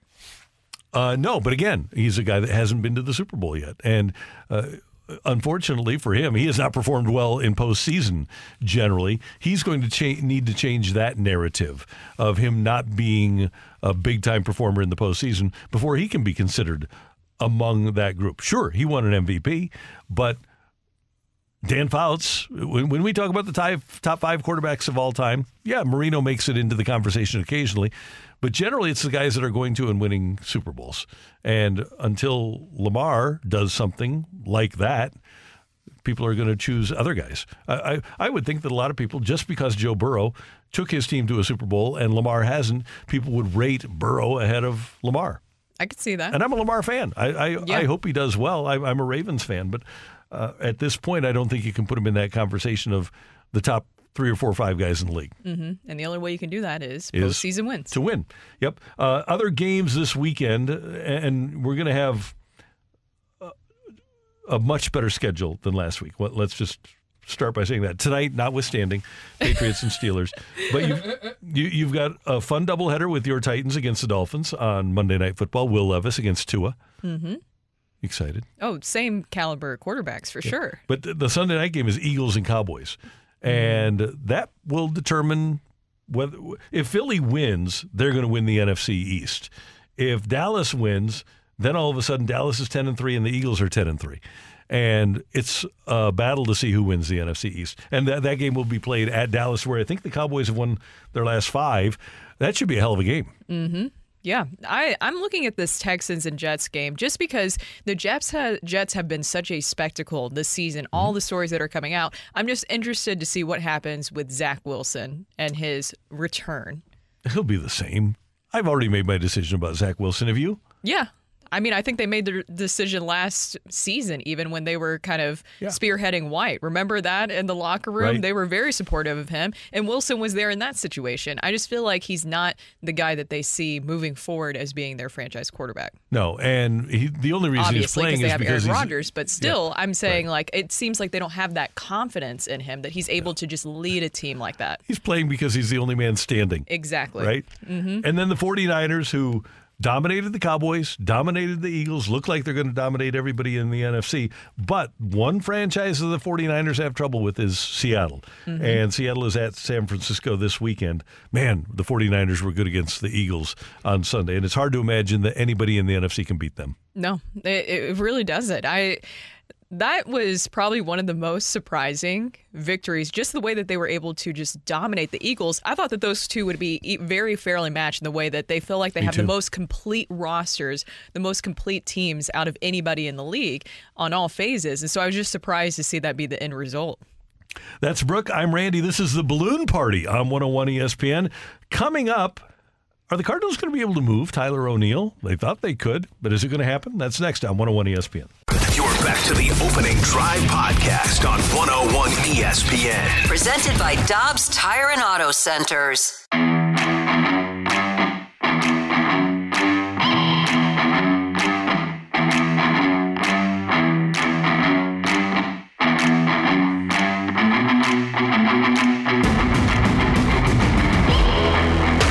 and Randy, the Balloon Party on 101 ESPN. Matthew is also here. Tim McKernan out today because of uh, an illness. Randy, why do you have to put the air quotes around the illness? Oh, I, I didn't know anybody was watching. No. Oh, didn't- I didn't well, they can Randy- see us on YouTube. di- I didn't know that they could watch on the Air Alliance Team Studio Cam on YouTube. The Balloon Party has curated quite the little niche group that, that shows up every day at 10 uh some of them are here, so I, want to say I want to say welcome. Oh yeah, welcome to the Balloon Party today, guys. Feel free to text in 314-399-9646, 314-399. Yo-ho! Uh, this is the Balloon Party on 101 ESPN. Brooke, I kind of think when the Cardinals decided to tender a contract to Tyler O'Neill, and oh, by the way, MLB trade rumors projected that O'Neill would get $6 million in arbitration. I kind of think the Cardinals thought that they I anticipated that they had a team ready to take him off of their hands. But now we have finished the winter meetings and the Cardinals have not traded Tyler O'Neill. I'm getting the sense that maybe they didn't have somebody ready to take him off their hands, and they might be stuck with a $6 million outfielder. Well, no, there has to be somebody because John Mozeliak was asked about that, and he said there are teams that are interested. But the way what you're speaking to that they've gone about it, making it very crystal clear that they are looking at moving Tyler O'Neill, kind of makes it seem like, hey, you know, over here we have a guy available. Come, come take him. We're making mm-hmm. sure you guys know that he's available. Come get him. That does sound a little like you are maybe in desperation mode of moving him, but Mozeliak did tell reporters yesterday that they do have some teams interested in Tyler O'Neill, and Scott Boras seems to have um, a way of campaigning for Tyler O'Neill. Yeah, and hopefully the Cardinals can get something of value for him Mm-hmm. and don't have to go to arbitration with him because that wouldn't be good. But right now, what do you think value would be for a guy that you've said your your general manager and manager have both said our outfield is Lars Nootbaar in left. It's Tommy Edman in center. It's Jordan Walker in right, and Dylan Carlson is our fourth outfielder. If you're another team, and the Cardinals have made clear to you that he is at best the, you're the Cardinals' fifth outfielder, and they don't have enough at bats for him, Mhm. what are you going to offer? Well, I think that the Cardinals were hoping to maybe get some sort of relief mm-hmm. pitcher in return for Tyler O'Neill. But I'm guessing, Randy, to your point of earlier, that if that was possible, that was something that would have already been worked out. But things have been moving pretty slowly during these meetings. I mean, we just talked about the only big news didn't break until Soto last mm-hmm. night around 10. So it didn't even happen at those meetings. So that possibility is still out there. And it seems like that is what the Cardinals are focused on right now. So maybe they're just trying to figure out some way. But with Tyler O'Neill, do you think that if it was a relief pitcher that is very useful and a team would have a hard time parting with, wouldn't you have to package Tyler O'Neill with somebody else? You'd think so. Yeah, for another team to take that money Mhm. that they're going to have to pay him, I would think so. Now, John Denton, our friend at MLB.com, writes In many ways, St. Louis is content with the rotation following the additions of Sonny Gray, Lance Lynn, and Kyle Gibson. And barring a shocking development, they likely won't make another play at a starting pitcher despite potential aces Dylan Cease, Corbin Burnes, and Tyler Glasnow's reported availability on the trade front. Again, barring a shocking development, they likely won't make another play at a starting pitcher. So you're looking at Sonny Gray as your number one. You're looking probably at Mikolas as your two, and then Lynn, and then Gibson, and then one of Matz or Zack Thompson. I I feel like that is a, a staff that can get you to 500. I, I, and if they pitch better than they have in a long time as a group, Mhm. then they could get you to 90, 91 wins. But I don't think the Cardinals have that guy right now to lead their rotation like the other championship caliber teams do. I, I just, Sonny Gray is going to have to have a year. He went eight and eight last year, and I know people don't care about the win stat anymore. I still care about the win stat. He was uh, basically a 500 pitcher. I don't know if a 500 number one pitcher is what you need to get you to the promised land. Well, and that's what you have right now because this is what it looks like it's going to be for- the starting rotation. I think we were all mm-hmm. hoping that some sort of trade would come into fruition, either a Tyler Glasnow or even a Dylan Cease, because you do have guys available outside of Tyler O'Neill. You have Alec Burleson. You have, I know they mentioned Dylan Carlson being a fourth outfielder, but that's somebody who I believe also has value. And mm-hmm. you have some prospects. We were talking about that potential Dylan Cease trade earlier. It seems like the White Sox were wanting just top prospects from teams. That's hard to part with, but you need an answer for the starting rotation outside of just next season because you're going to be in the same position in 2025, needing to really fill a lot of different holes in your starting rotation. And they must be hoping that their young pitchers, Connor Hjerpe and Graceffo and McGreevy and Tekoah Roby, the, the other uh, Kloffenstein, some of the kids that they got last year at the trade deadline, they must be hoping that those guys ascend to be major league quality starters. And I think it's a great hope, but what's the batting average generally for all teams with young Mm-hmm. starting pitching? If you get 50% of them to work out just to be serviceable, then you've done well. If you get one of them to work out to be a star, you're lucky. And it's been a long time since the Cardinals have had a young starting pitcher that turned out to be a star. A long time. And I just don't know if the Cardinals have it in them to turn this guy into a star. Any any of these guys into a star. Yeah, that's that's the big question. Take it or leave it. Just a late take it or leave it for you, Randy. Okay. Tyler O'Neill will be a Padre. I'm going to take that. I'm going to say that uh, Mike Shildt got the most out of him in 2021, and they find a way to get him on their roster with Juan Soto gone. And he and Trent Grisham being gone too. Don't forget that their Gold Glove winning center fielder from a couple of years ago. I'm going to take that. That uh, that's a value play for the Padres in 2023. I guess it also depends on what the Padres would have available to give up in exchange for that. But still, I don't know. I could see a potential reunion there. And just going back to Scott Boras's comments on Tyler O'Neill, because Randy, you had a great reaction to this. Tyler O'Neill, this is what Scott Boras said about him and the Cardinals, with Mozeliak making those comments about him. He said, Tyler O'Neill, you know, was eighth in MVP voting, 30 plus home runs, won two gold gloves. With the talent evaluation of the Cardinals, it's nice to know that they have players who reach higher levels, I guess. Yeah, and I just I look at the fact that those 30 home runs and the top eight MVP was in 2021, and we're going into 2024. So I, I get what you're talking about, what the guy is capable of, but Mhm. I mean. In 2022, Albert Pujols had a great year too, and nobody's talking about him being a player for 2024. I mean, it's You're, are you saying that injury history matters? I would say injury and production history does matter. Availability? Yeah, yeah. Can you guys help me get get a because Katie Woo wrote in the Athletic that it seems like the Cardinals are are pretty much done. John Denton called, said winding down, and we've also heard some not predictions but some levels that people expect. Carey, I think, was the most conservative when he said this team could this roster could be in a spa- place where they could compete going into the trade deadline where they make a move next summer. John Denton said you can probably win the Central, but you can't compete with the other top NL teams. John Mozeliak, John uh, said that they're a World Series contender. Which one of those is ac- is accurate? Because those are two, those are three very different levels for a team, and we've thrown all three out today. And I feel like maybe it's somewhere between Carey and John Denton, in between that NL Central favorites and a spot where the roster's good enough that a trade deadline move could get you excited about being a contender. But I don't know if the difference between John Denton and John Mozeliak's predictions is realistic. I think so. With John Mozeliak's predictions, where you're saying that they're going to be World Series World Series contender. But here's the thing, I. I, when I first saw that quote, of course, I was like, "Oh, come on now!" But at the same time, what else is he supposed to say? Because if he would have said, "No, these th- they're only going to be good enough to compete until the mm-hmm. trade deadline," that would have actually given MLB Network something to talk about yesterday or the day before. It would have been everywhere because there was nothing else being done. So then it would have been blasted everywhere. Can you believe that John Mozeliak? They would be breaking down the ages of the starting rotation. Can you believe that he would actually say this? You know what I mean? And so I feel like that was probably the lesser of the two evils. Now, is it exactly accurate? No. I think that he knows that they would probably have to make some moves at the trade deadline, but hopefully not in the same camp of what you were this past season, where you're sellers. I get what he has to do, but I also think it's kind of disingenuous. My preference would be to have yes. Tom Stillman sit here and we ask him, "What do you think of your team for 23 24?" And he says, "Well, we're not going to be elite. I Mhm. prefer honesty." And then if you surprise people, and Mo- Moa said that before, hopefully we surprise some people, and that'd be great.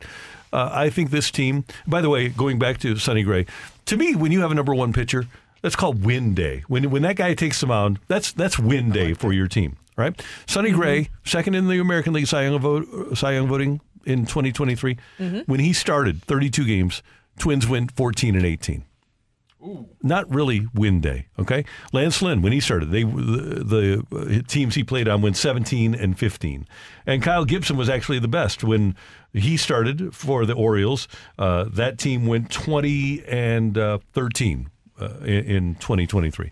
So I just don't count. I can't count Sonny Gray as win day, and I I hope like uh, I, I hope he's number one. I hope he winds up being great, Mhm. but. I, I prefer winning, and I just don't see it enough from him. Let, let me give you his career, okay? Uh, uh, I can give you. Uh, uh, it's too much of a hassle. It's but he. he, he I mean, he, he's uh, he has never been a guy that. I'll, I'll just put it couch it that way. Okay. Where if you were going against Sonny Gray, you never said, "Oh, this for the A's or the Yankees or the Reds or the Twins. This is win day for them. They, they, this is lockdown stuff for Mm. them." He's just never been that guy. Yeah, kind of like the same as for some of the other teams that we've seen that make it further, obviously in the playoffs and potentially winning the World Series. It's like you know that these are lockdown guys. Right. And Lance Lynn, that, by the way, at one point was that guy for the Cardinals, too.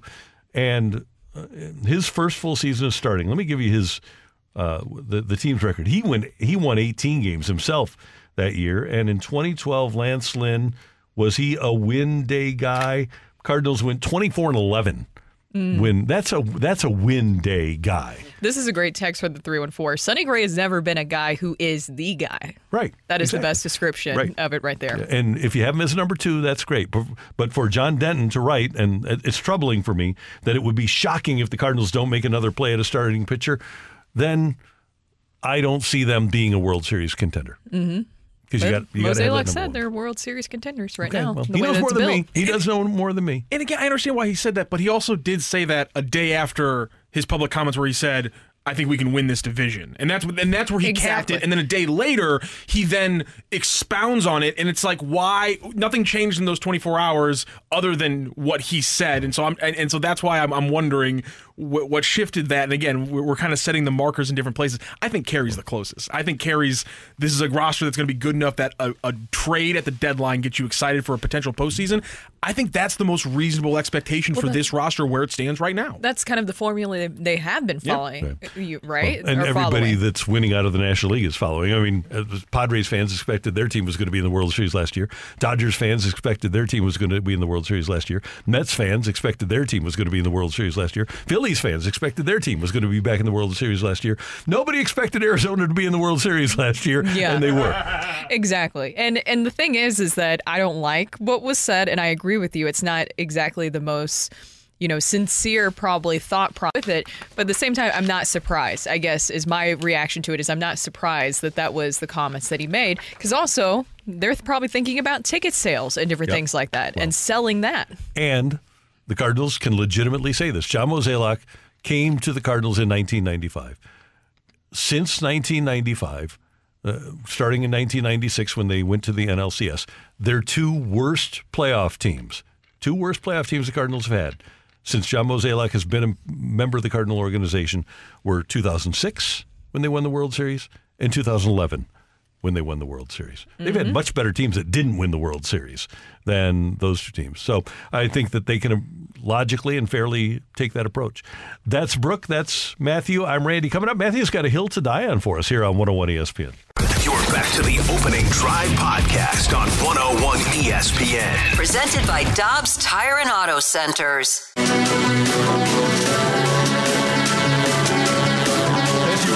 Is a big fan of unpopular opinions. He has many of them.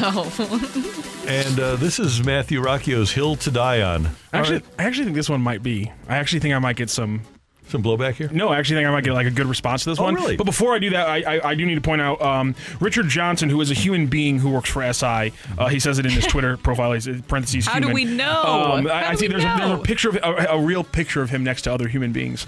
Uh, Richard Johnson Uh-huh. covers college football for SI. He has a source, and he's saying Michigan is working on a contract extension for Jim Harbaugh worth 11 million dollars per year across five years. The main hurdle remaining is a commitment in writing from Harbaugh that he will not pursue an NFL job this cycle. Interesting. Interesting. There's a that picture of him with other people. Is he taller than everybody else? Um, Rich. No, well, he's it's it's he's uh see the Michigan the Michigan coach from the victories Okay. without Harbaugh. You see Richard standing off to the side behind him a little Okay. bit. So Let me see. Okay, so so that not. so that's the Michigan coach, and there's Richard right there. Okay. So he's a real person. Uh, we, we can see that. So Okay. I don't he, know. he was You he was, Photoshop he was that. covering the Michigan game, so I- he was a real person. I was just wondering if his nickname was Big Dick Johnson, um, and so it's Richard Johnson, and is he bigger than everybody else? So I was just wondering. I didn't even see it coming. I should know. I should see it. I, I, I, I should have seen Yeah. what was happening here. The guy's name is Richard If Johnson. if That's on me. bigger than everybody Yeah, else, That's on me. That's on me for not even for trying to play it straight lace and I it was not too- working at all. I was too t- stunned to speak over here. Um, Randy, my face was uh, Nickname. pure shock. Come on, you, you don't. under- you- It's No, a we're good on nickname. that. It's Oh, a, not yeah. a nickname. It's what they call it. It's- Totally. Yeah. okay, fine. We're gonna get to my we're gonna get to my hill to die on because I think everyone. I, I think a lot of people are gonna do this hill. Listen, People are we're still. all, we're all, yeah, people are still I'm trying to I'm trying to roll uh, uh, move on from that. Uh-huh. We're all adults, okay? And and and so here's my thing is I'm if you have a problem, just just say it to my face. Mm-hmm. Um, and, and I'm, I'm slightly subtweeting my, my good friend Jackson Burkett, who apparently has an issue with us doing uh, trivia questions to give out tickets at the end of our show because it clogs up their text line before their show.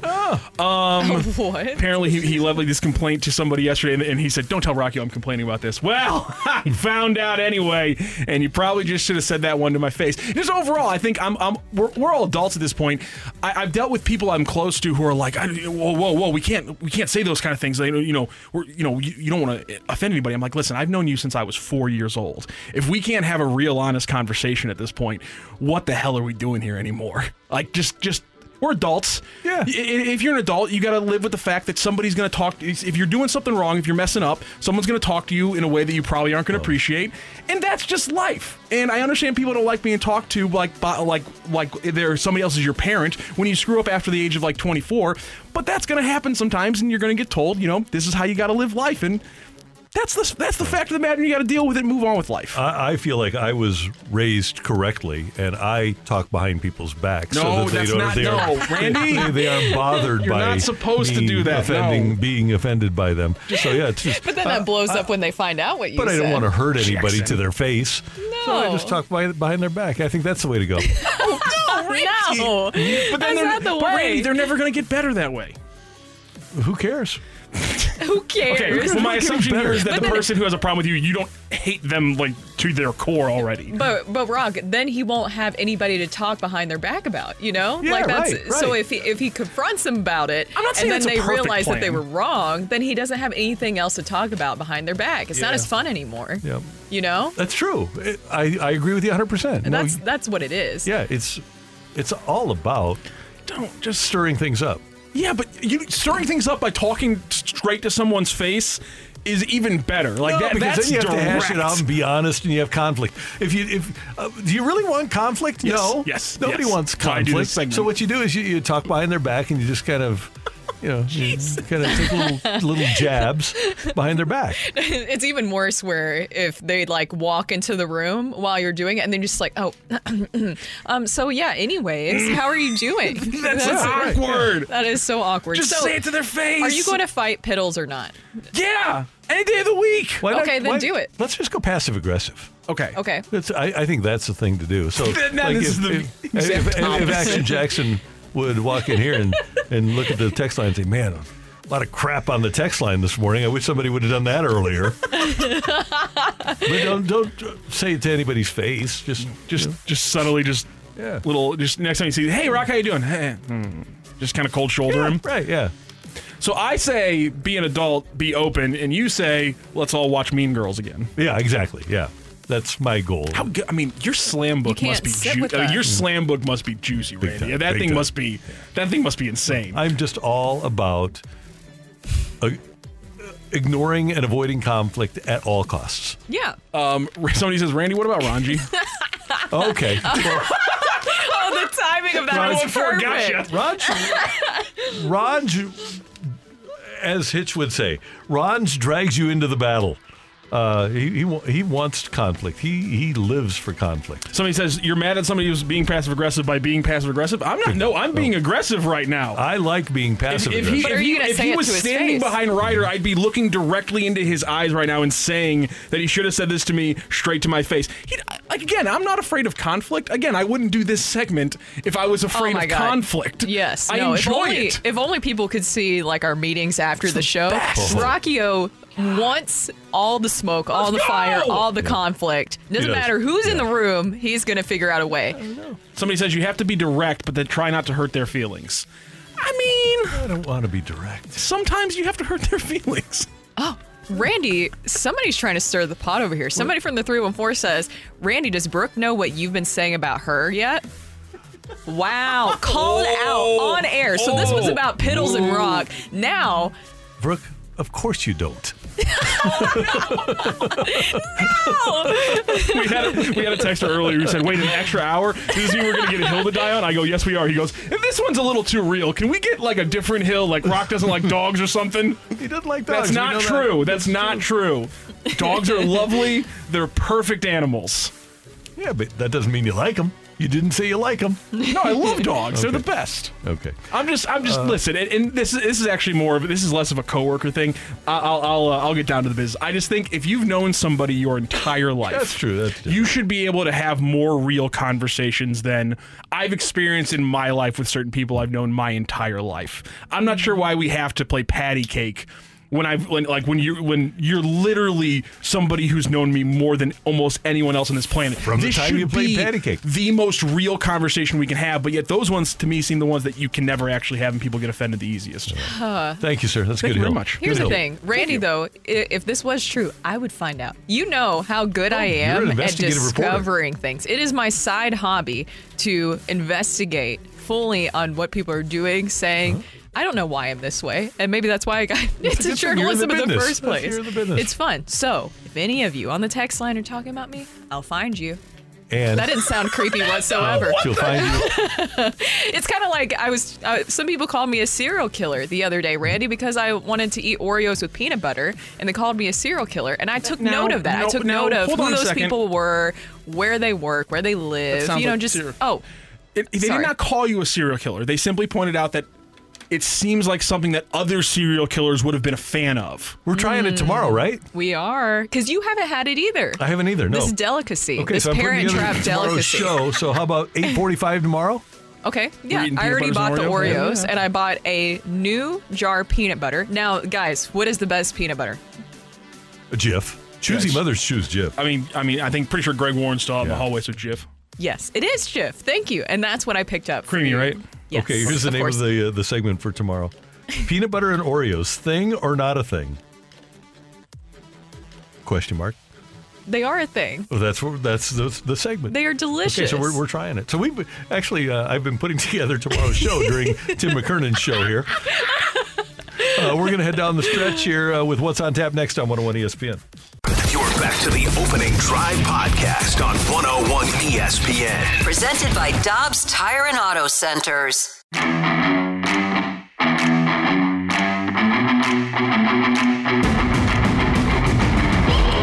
Our day here on 101 ESPN. To uh, in, in just a few moments, you're going to have BK and Ferrario until two o'clock. Fast lane from two to six, and then tonight the pregame for Thursday night football is at 6:30. Steelers and Patriots at 6:30. Don't forget the Fast lane and the Rizzuto show are battling in the Pick'em Challenge all football season long, and you can join Carey Davis and learn from 105.7 The Point tonight at Helen Fitzgerald's from 6 to 8 p.m. Come watch Thursday night football with Carey and learn. Get signed up for a 101 ESPN and Point giveaway.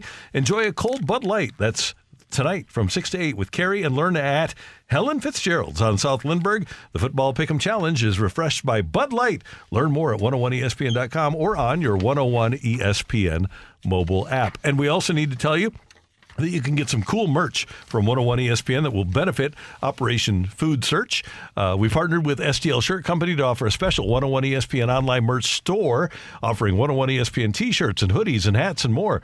And brought back some of your favorites like the Dunctionary t shirt, Be Patient shirts, Jamie Rivers and Brad Thompson jerseys. And you can order any 101 ESPN swag during the month of December. And proceeds from all sales go to support Operation Food Search. Visit the 101 ESPN online merch store now at 101ESPN.com, powered by McBride Homes. We all have, I'm sure, uh, Amazon Prime. Are we going to be tuned into Amazon Prime tonight to watch the Steelers and the Patriots? And doesn't it seem like this would be the game where somebody will win like 42 38 because everybody expects the game to be 6 to 3? Yeah, I think I'm washing my hair tonight. I don't know if I'm going to be able to make it. I understand that completely. Isn't that what people used to say to get out of dates? I, I got that one. Yeah. Did you really Yeah. back in the day? Oh yeah. Uh huh. Really? Yeah, I did. Yeah, washing my hair. Yep. I still remember. I wonder if you can still use that excuse now or not. I think you can. I think I have other things to do or would mm-hmm. rather do than watch that. Will it be interesting to watch? No. If you want a painful watch, Yeah. yeah. And how do you feel about Al Michaels right now? Do you feel sorry for him? I feel sorry for him. He's like I almost do. 80. Yeah. Doesn't feel like the energy's there anymore. No. And I, I do too, because he was superb as a football play-by-play man, and it's just not there for him anymore. He's he's the definition of losing your fastball. There should be like a clock, uh, like a ticker when you turn on the game on Amazon Prime, and if you hit certain benchmarks of actually watching the game, you get like a, a, a coupon for like ten percent off your next That's Amazon. Prime purchase. Yeah, it's like, oh wow, you watched you watched twenty four minutes of this game. That's good for fifteen percent off. I think that's the one way to do it, and I and I say that only tongue in cheek because Amazon is starting i- when they have multiple games and there's going to they're, they're they're going to have multiple broadcasts essentially and what's going to happen is depending on your payment history you're going to get one of two ads at certain points in the game so like if you have a, if you search for certain things amazon's going to give you one ad and if your search history is a little bit different instead of seeing that ad at the exact same time a group of America is going to see a different ad that is tailored to your purchase history on Amazon, I'd and they, they only have myself. two. They only have like two right now. But I have a feeling this is going to be the new thing where it's going to be like they have a register of like 15 and it's going to be 100% pinpointed exactly to what you've been buying on Amazon. That's it's going to brilliant. get it's going to get insane. I brilliant that. but scary. Yeah, yeah. The whole world's scary now. That's fair. do the not right wrong. thing. That's all. Just do the right thing. Yeah. there you go. Okay, so uh, question for the for the audience here. I know Sure. that this is late to get, so we only have a minute. Okay. Okay, so uh, have you ever thought like if somebody tries to carjack you, would you throw your key fob? that that would be your first course of action. Yeah, because okay, fine, take my car, but you got to go get the key fob But then first. what if they get angry at you and and shoot, shoot you? That's what Then I'm that's- wondering. That's what I'm wondering. I think that I would just give them the keys, honestly. Yeah, just get out of the Just car. for safety reasons, please. If you're listening, Would you ask? please. Could, would you ask? May I please get my backpack first? No, they're not gonna want to. They're not gonna negotiate. I have a feeling people who are carjacking are not negotiators. And they don't care about manners. No, Okay. no. I, I think pay- manners are out the window. I pay insurance entirely so I can go, what? Oh, yeah, take it. Yeah, you're good. Okay. Uh, there was is just somebody wondering. that I know. I don't, well, okay, I, Go I have to be ahead. quick with this story. There is somebody that I knew when I first got here to St. Louis. Their car was stolen, and so they were going through the process of getting a new car. You know how long it can take to do that. And then all of a sudden, they get a phone call. They were like, "Hey, we found your car. It was a part of a crime, but you can come and pick it up." And so they go over there to get the car, and it was a part of a homicide. Oh no. Yeah. Bloody inside. Uh, yeah, bullet Yeah. holes. Oh, so, yeah. what at that point? What do you Yeah, say? Get the new car. You, yes. Let's fill this one out. Yeah, let's do that. Oh, laughing about homicide here Oh, on the no, balloon that's party. not good. No, That's not it's good. But it's a balloon party with Tim and T Mac and Ajax. Oh, Uh, it's coming up. We've got uh, PK and Ferrario for you. I'm gonna Uh, get kicked off air. we thank Anyways. you. For, yeah, we've got to do. Uh, well, it's a balloon party. It's not us. Uh, so we can make jokes about people's names. Uh, we thank you for tuning in, texting in, and being a part of the show for all of us until tomorrow morning at seven. Well, or ten. Uh, have a great Friday Eve, St. Louis. You've been listening to the Opening Drive podcast on 101 ESPN and ESPN.com. Presented by Dobbs Tire and Auto Centers.